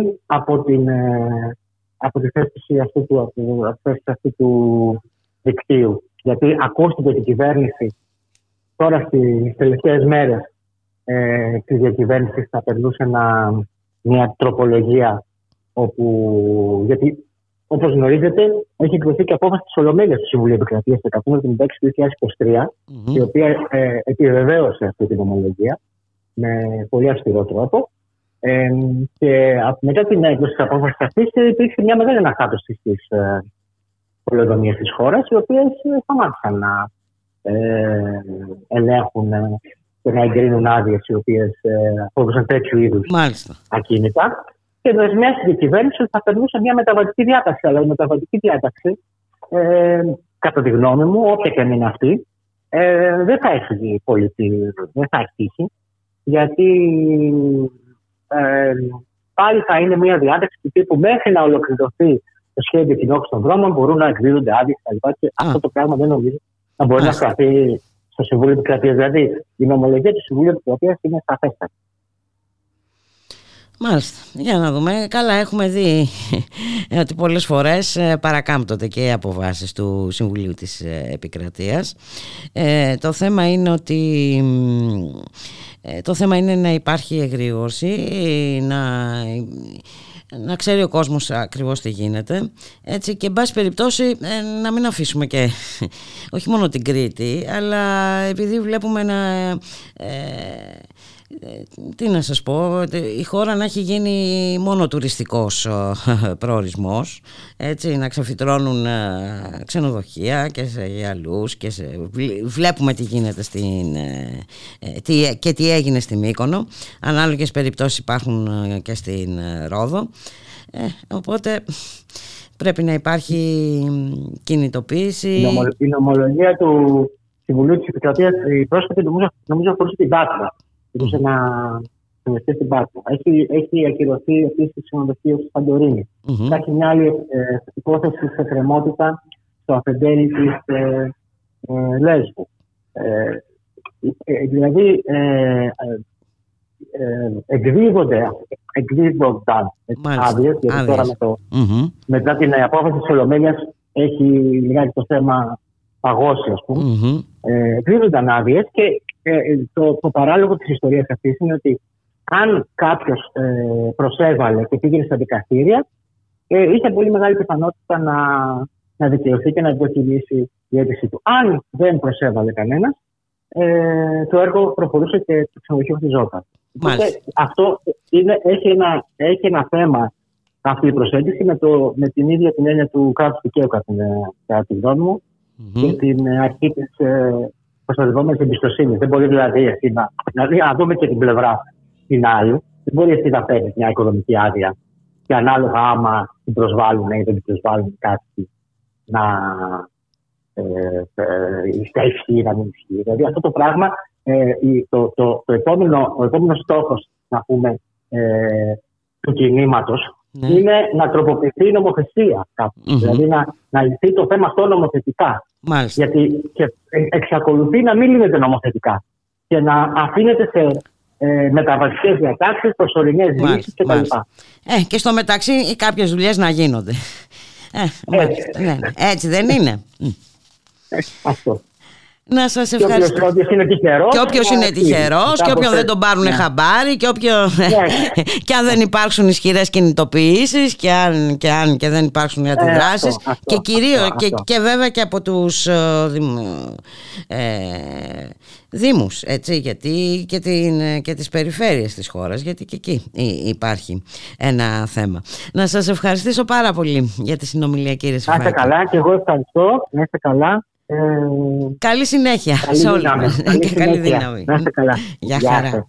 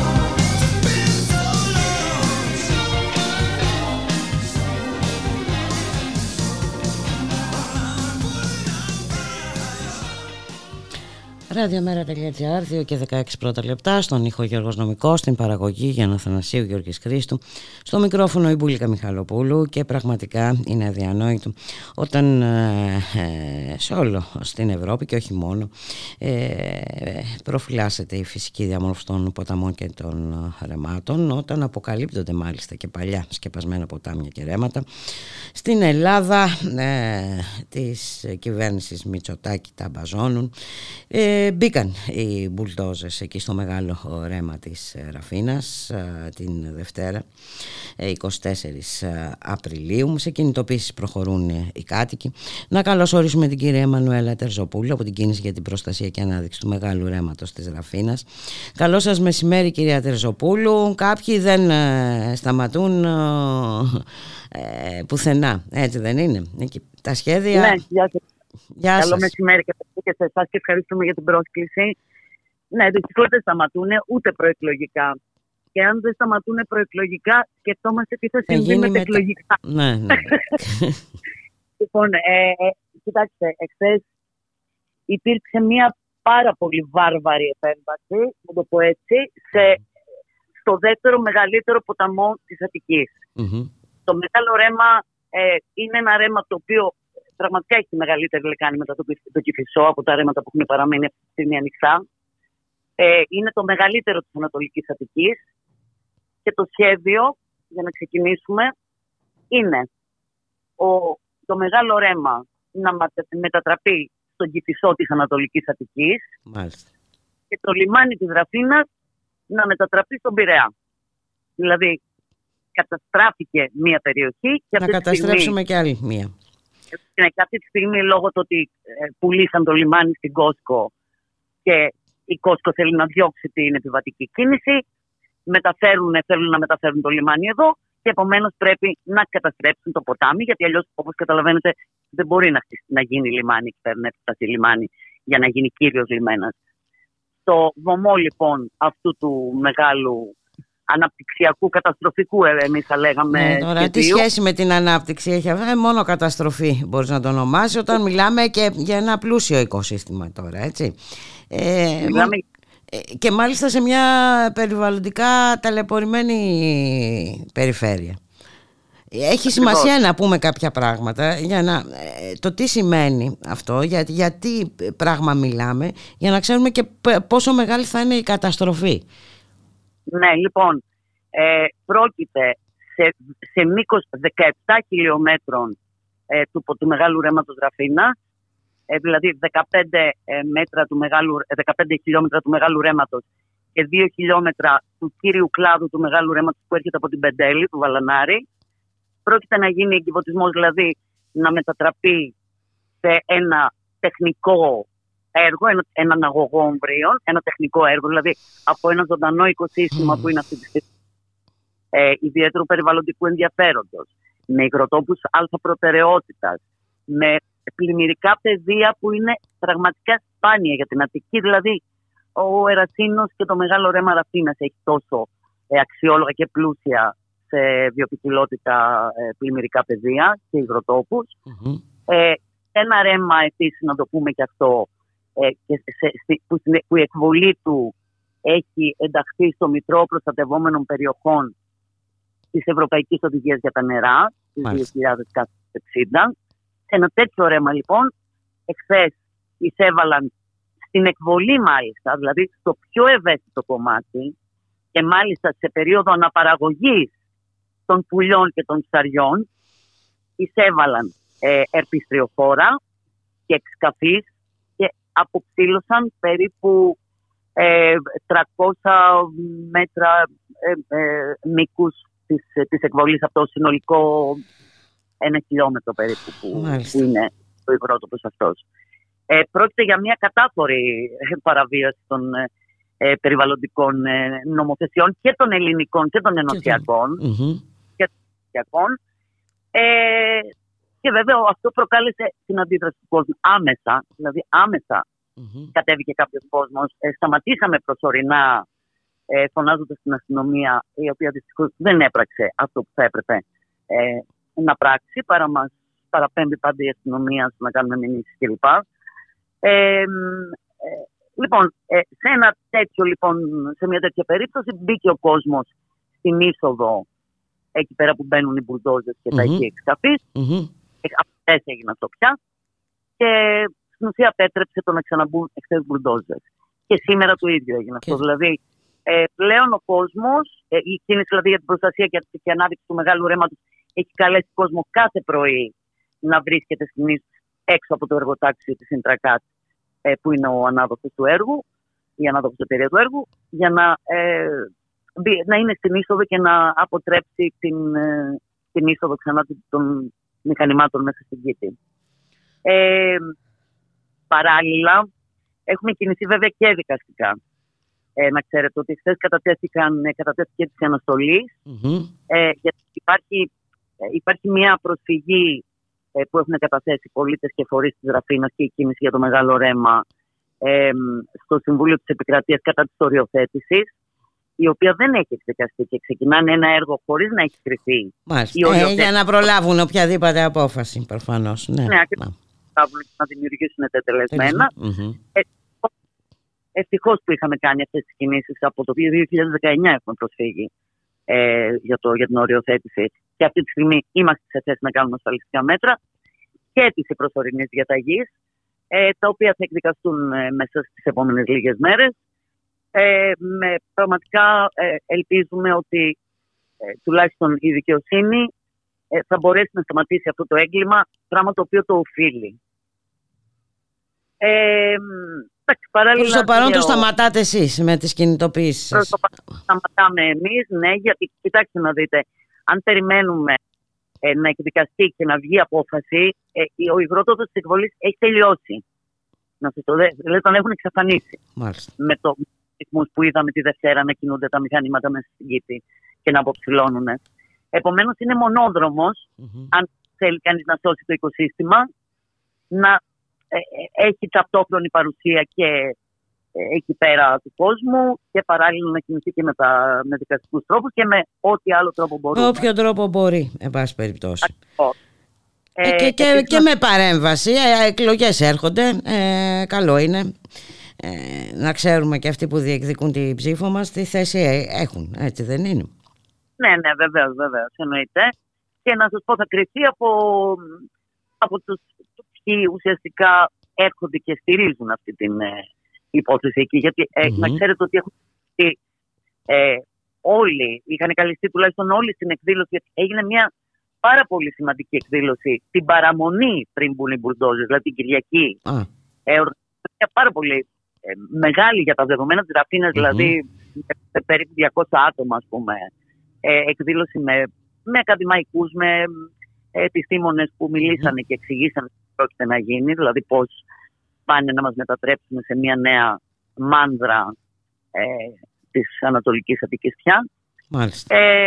Και παρόλο λοιπόν την ανταπόκριση του κόσμου και την προσέλευση και το ενδιαφέρον που δείχνει πλέον ο κόσμος στο να σωθεί το ρέμα, μας αγνοήσανε όλους αυτούς τους ανθρώπους και μπήκανε για να εξυπηρετήσουν τα συμφέροντα. Τώρα τρέχουν να τα προλάβουν όλα πριν τις εκλογές. Οι δουλειές πρέπει να κλείνουν. Ναι, να δημιουργήσουν τελεσμένα. Το Σάββατο καλούμε μια μεγάλη κινητοποίηση και θέλουμε όλο τον κόσμο. Δηλαδή, πραγματικά καλούμε κόσμο να έρθει και από την Αθήνα και από περιβαλλοντικές οργανώσεις και από κόμματα και από περιφερειακές παρατάξεις και από όλους όσους διεκδικούν και την ψήφο των ανθρώπων. Τους καλούμε να είναι. Το Σάββατο. Το Σάββατο στις 11 η ώρα στην κεντρική πλατεία της Ραφίνας. Θα γίνει συγκέντρωση και πορεία στη Ραφίνα για την σωτηρία του μεγάλου ρέματος και για να σταματήσουν άμεσα τα έργα. Αυτά, και θα θέλαμε πραγματικά την υποστήριξη κόσμου. Γιατί εχθές από προχθές μάλλον, ήταν μια περίεργη κατάσταση. Δηλαδή, εντάξει, είχαν έρθει και περιπολικά. Ακουγόντουσαν ότι όσοι παρεμποδίζουν τις μπουρντόζες θα πρέπει να συγχύσουν και να πάνε αυτόφορο και κάτι πράγματα. Λοιπόν, δεν γίνανε αυτά, γιατί ήταν μαζική παρουσία του κόσμου. Τα πρωινά δηλαδή είναι μαζική παρουσία του κόσμου. Δεν έχει αυτό. Εντάξει, χρειάζεται η υποστήριξη οπωσδήποτε. Ναι, αλλά χρειαζόμαστε σημαντικά υποστήριξη από παντού και τα πρωινά για να μην μπουν μπουλντόζες στο ρέμα. Αν μη τι άλλο, μέχρι να έχουμε μία απάντηση από την αίτηση από το δικαστήριο. Από το δικαστήριο, ναι. Και από εκεί και πέρα θα ξεκινήσουμε την πορεία μας, πώς θα κινηθούμε. Να σας ευχηθώ καλή δύναμη, κυρία Τερζοπούλου. Καλή συνέχεια και τι να πω, όντως θα είναι σημαντική και η παρουσία και το Σάββατο, όσοι μπορούν ναι. να έρθουν στη Ραφίνα, δεν είναι μακριά, κοντά μας είναι. Όχι, δεν είναι καθόλου μακριά και θα είναι ωραία, έτσι κι αλλιώς είναι και μια βόλτα, μπορεί να το συνδυάσει κανείς την κινητοποίηση και μετά τη βόλτα του. Σωστά. Αλλά θέλουμε να δώσουμε βάρος αυτό και πραγματικά να είναι όλος ο κόσμος, γιατί δεν είναι ένα θέμα το οποίο αφορά τη Ραφίνα. Προφανώς. Είναι ένα θέμα το οποίο αφορά όλη την Αττική. Για να μην ξαναζήσουμε και πλημμύρες τύπου Μάνδρας, γιατί εντάξει, υπάρχει και αυτός ο κίνδυνος. Ναι, και γιατί να σας πω κάτι, και ο Κυφισός που έχουν κάνει όλη αυτή την άγρια παρέμβαση στον Κυφισό, εν τέλει δεν έχει σώσει κανέναν από τις πλημμύρες. Εν τέλει και το Μοσχάπι και οι καλύτεροι. Όλοι πλημμυρίζουν όλοι σε εκείνες τις περιοχές. Μα είπαμε, η λογική πια δεν είναι να κλείνουν τα ρέματα. Είπαμε, η λογική είναι να ανοίγονται κιόλας παλιά σκεπασμένα. Από τα έργα αυτά. Δυστυχώς πολλές από τις πλημμύρες προκαλούνται από τα έργα που γίνονται αυτά. Ναι, είναι σαφές. Να σας ευχαριστήσω πάρα πολύ, κυρία Τερζοπούλου. Να είστε καλά, καλή δύναμη, καλή συνέχεια εύχομαι. Να είστε καλά, για χαρά.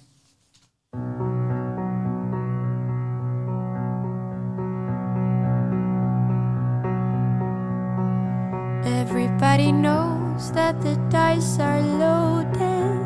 Everybody rolls with their fingers crossed. Everybody knows the war is over. Everybody knows the good guys lost. Everybody knows the fight was fixed. The poor stay poor, the rich get rich. That's how it goes. Everybody knows. Everybody knows that the boat is leaking. Everybody knows that the captain lied. Everybody got this broken feeling, like their father or their dog just died. Everybody talking to their pockets. Everybody wants a box of chocolates and a long stem rose. Everybody knows. Everybody knows that you love me, baby. Everybody knows that you really do. Everybody knows that you've been faithful. Oh, give or take a night or two. Everybody knows you've been discreet, but there were so many people you just had to meet without your clothes. Everybody knows. Everybody knows. Everybody knows. That's how it goes. Everybody knows. Everybody knows. Everybody knows. That's how it goes. Everybody knows.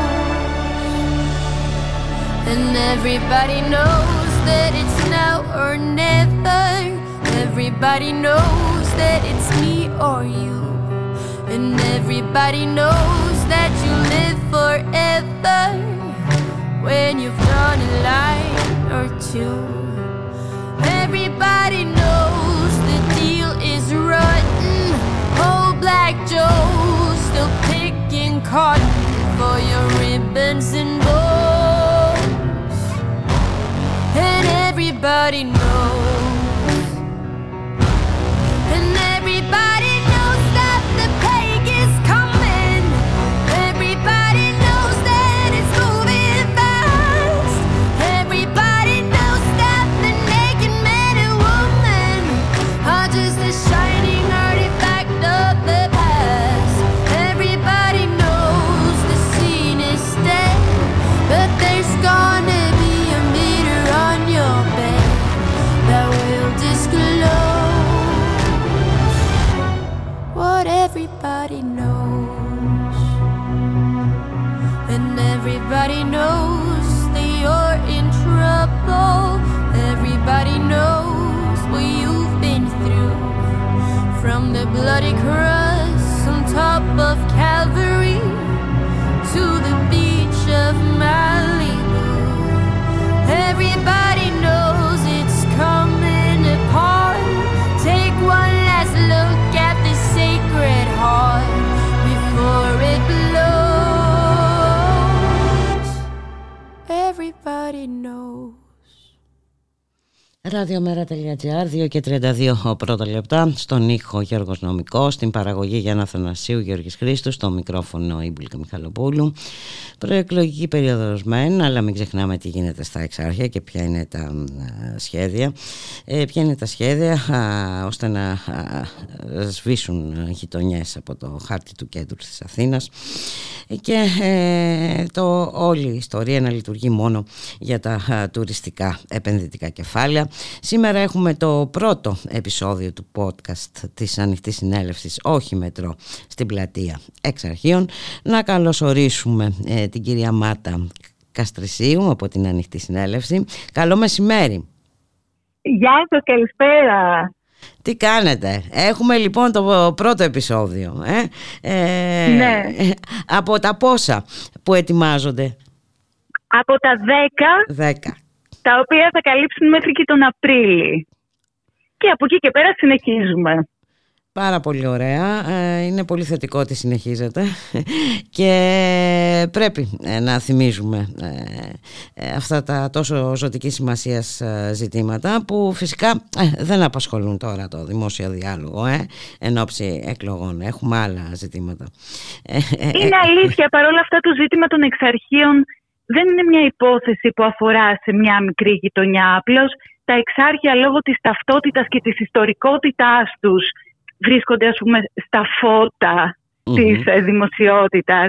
Αλλά όλη αυτή η ιστορία της υποτιθέμενης ανάπλασης, του εξευγενισμού του κέντρου της Αθήνας, την έχουμε ήδη δει, γίνεται σε όλες τις γειτονιές. Πράγματι. Οι κάτοικοι αφήνουν τα σπίτια τους. Οπότε απλώς εδώ στα εξάρχεια έχουμε και μια εμπειρία και μια ιστορία στο να διεκδικούμε τους τόπους που αγαπάμε. Γι' αυτό δεν ήταν και τυχαίο που ξεκίνησε από εκεί.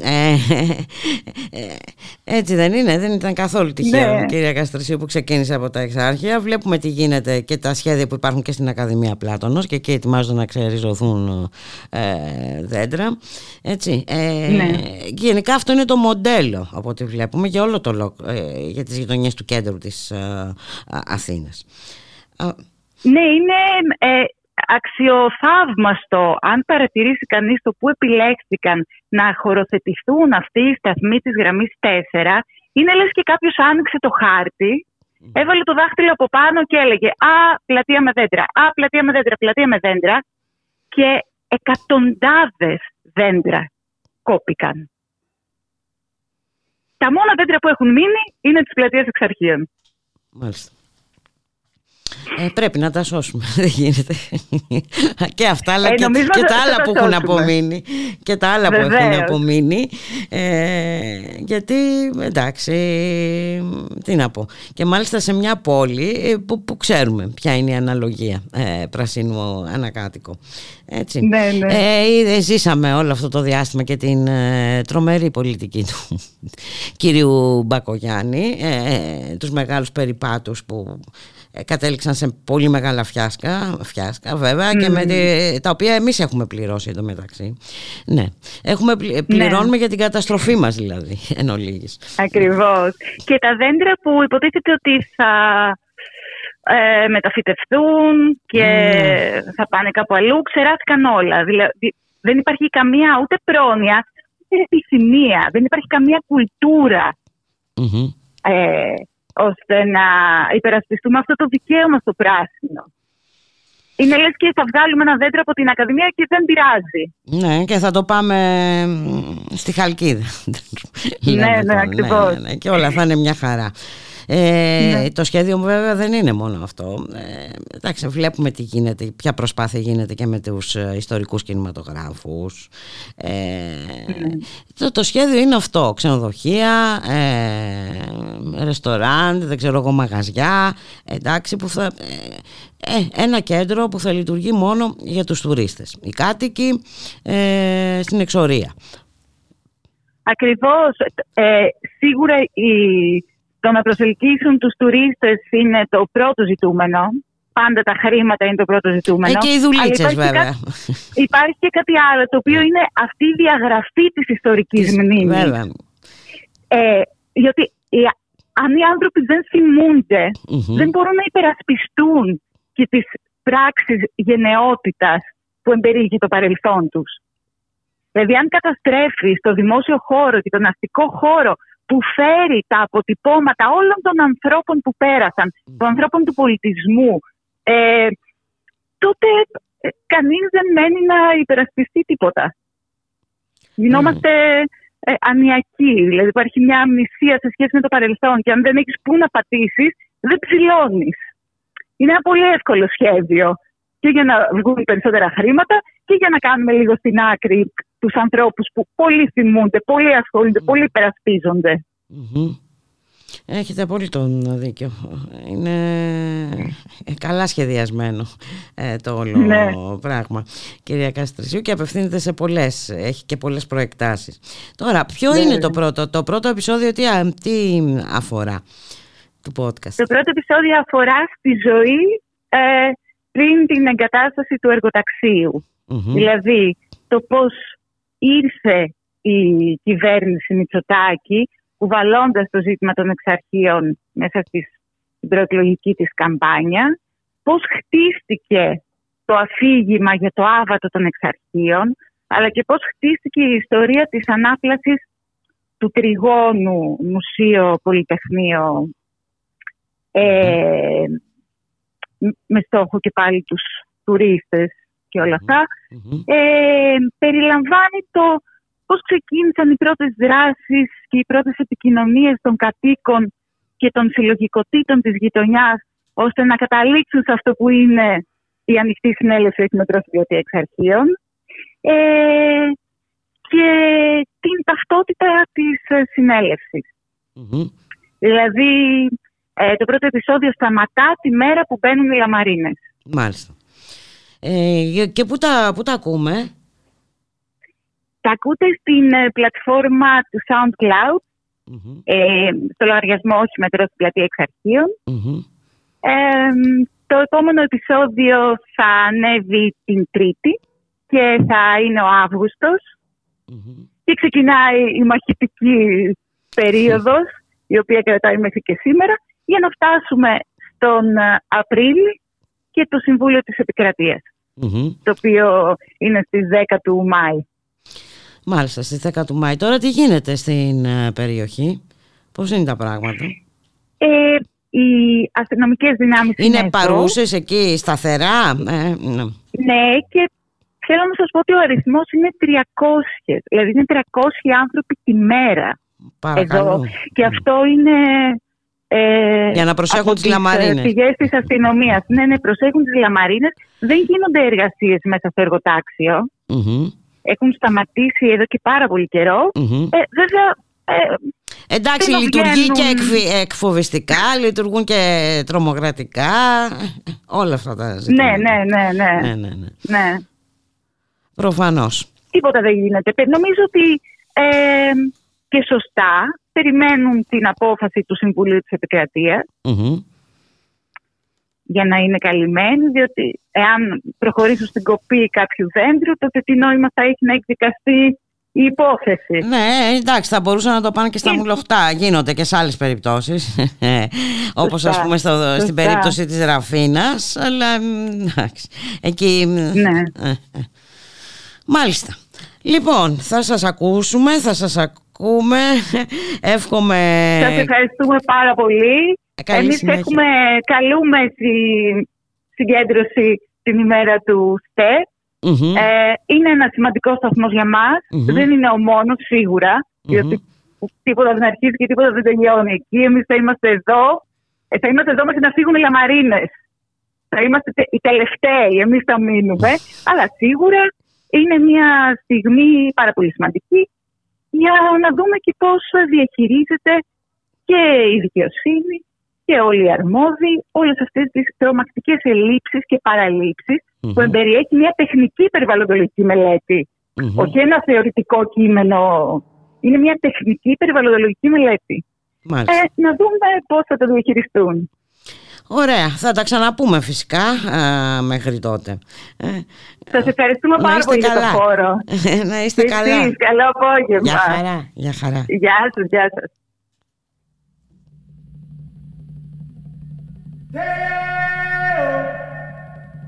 Daylight come and me wan go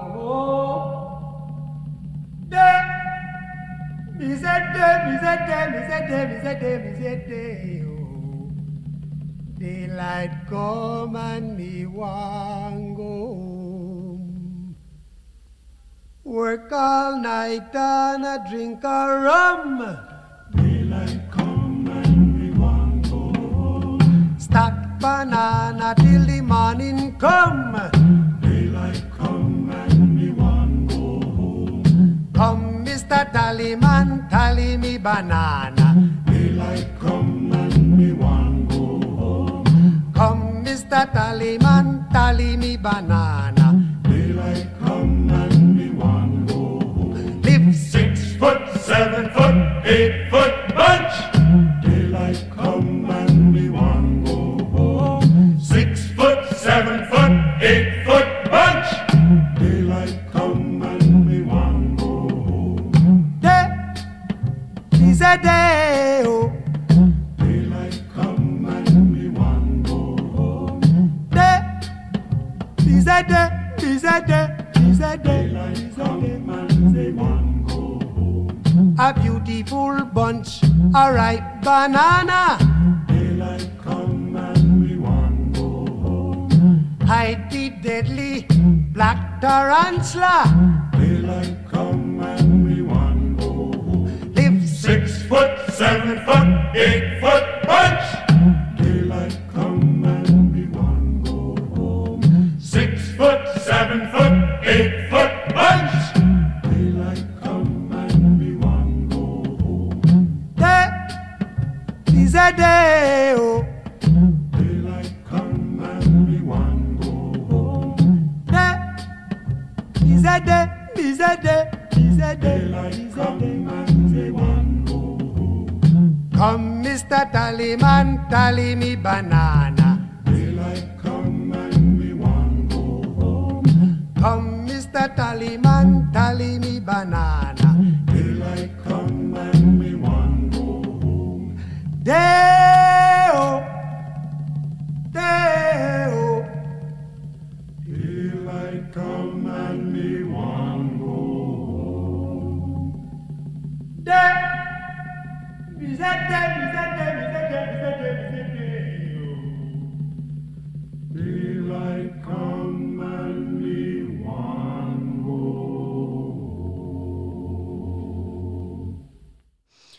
Χάρη Μπελαφόντε, ένας πρωτοπόρος καλλιτέχνης της εποχής του, έφυγε χθες από τη ζωή.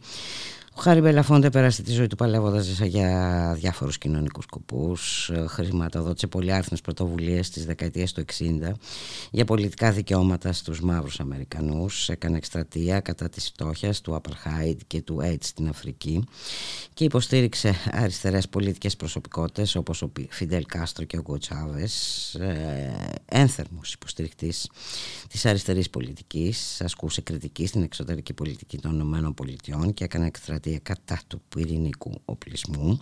Και να θυμίσουμε στους υπέρμαχους των εργοστασίων πυρηνικής ενέργειας ότι σαν σήμερα το 1986 σημειώθηκε το πυρηνικό δυστύχημα στο Τσέρνομπιλ.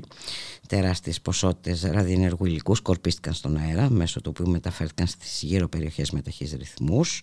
Επί 10 μέρες τα φλεγόμενα πυρηνικά καύσιμα απελευθερώναν στην ατμόσφαιρα εκατομμύρια ραδιενεργά στοιχεία σε ποσότητα που αντιστοιχεί σε 200 βόμβες αυτής της Χειροσίμας. Χρειάστηκαν 7.000 τόνοι μετάλλου και 400.000 κυβικά μέτρα σιδηροπαγούς κυρωδέρματος, προκειμένου να θαυτούν οι εκατοντάδες τόνοι πυρηνικών καυσίμων και ραδιενεργών συντριμμιών. Επισήμως 31 άνθρωποι πέθαναν λίγο μετά την έκρηξη. Ωστόσο, από το 1986 ως σήμερα έχουν χάσει τη ζωή τους περισσότεροι από 25.000 στρατιώτες και πολίτες από την Ουκρανία, τη Ρωσία, τη Λευκορωσία και άλλες δημοκρατίες της πρώην Σοβιετικής Ένωσης, οι οποίες θάλησαν στις εργασίες αποκατάστασης του σταθμού. Σύμφωνα με τον ΟΗΕ, περίπου 8,4 εκατομμύρια άνθρωποι στις τρεις αυτές χώρες έχουν εκτεθεί στη ραδιενέργεια, από την οποία έχει μονηθεί έκταση 150.000 τετραγωνικών χιλιόμετρων. 400.000 άνθρωποι εγκατέλειψαν τα σπίτια τους, αλλά περίπου 6 εκατομμύρια εξακολουθούν να ζουν σε μολυσμένες ζώνες. Το εργοστάσιο του Τσέρνομπιλ έκλεισε το Δεκέμβριο του 2000. Και ήρθε η ώρα να σας αποχαιρετήσουμε, να σας ευχηθούμε να είσαστε όλες και όλοι καλά. Καλώς εχόντων πάντα των πραγμάτων. Θα τα ξαναπούμε αύριο στη 1. Ακολουθεί το Βέτο με τον Δημήτρη Λιάπη.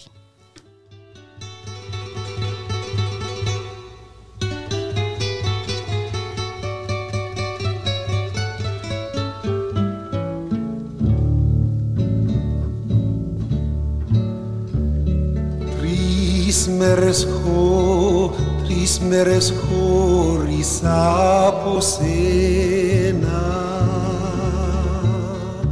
τρεις νύχτες μένω μοναχός, σαν τα βουνά που στέκουν τώρα δακρυσμένα.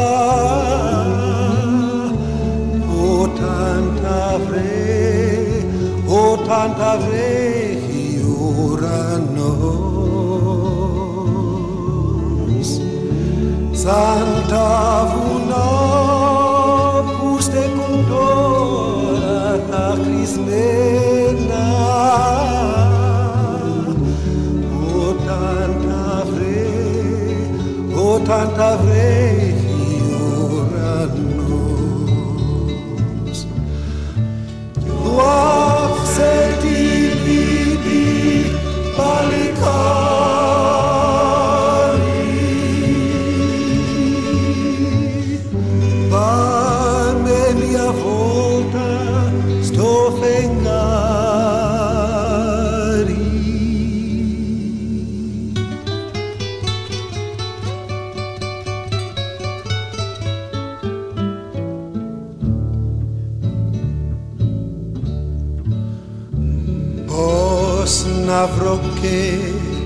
Πώς να βρω και να περπατήσω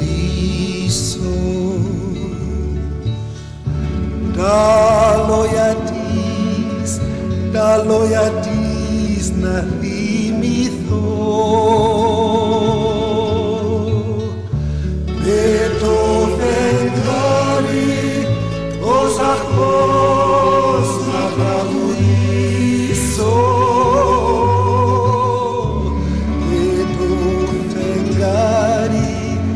Πώς να παρηγορηθώ,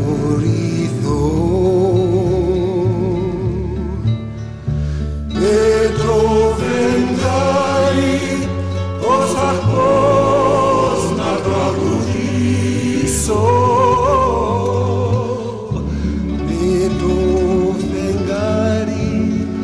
να πάρει.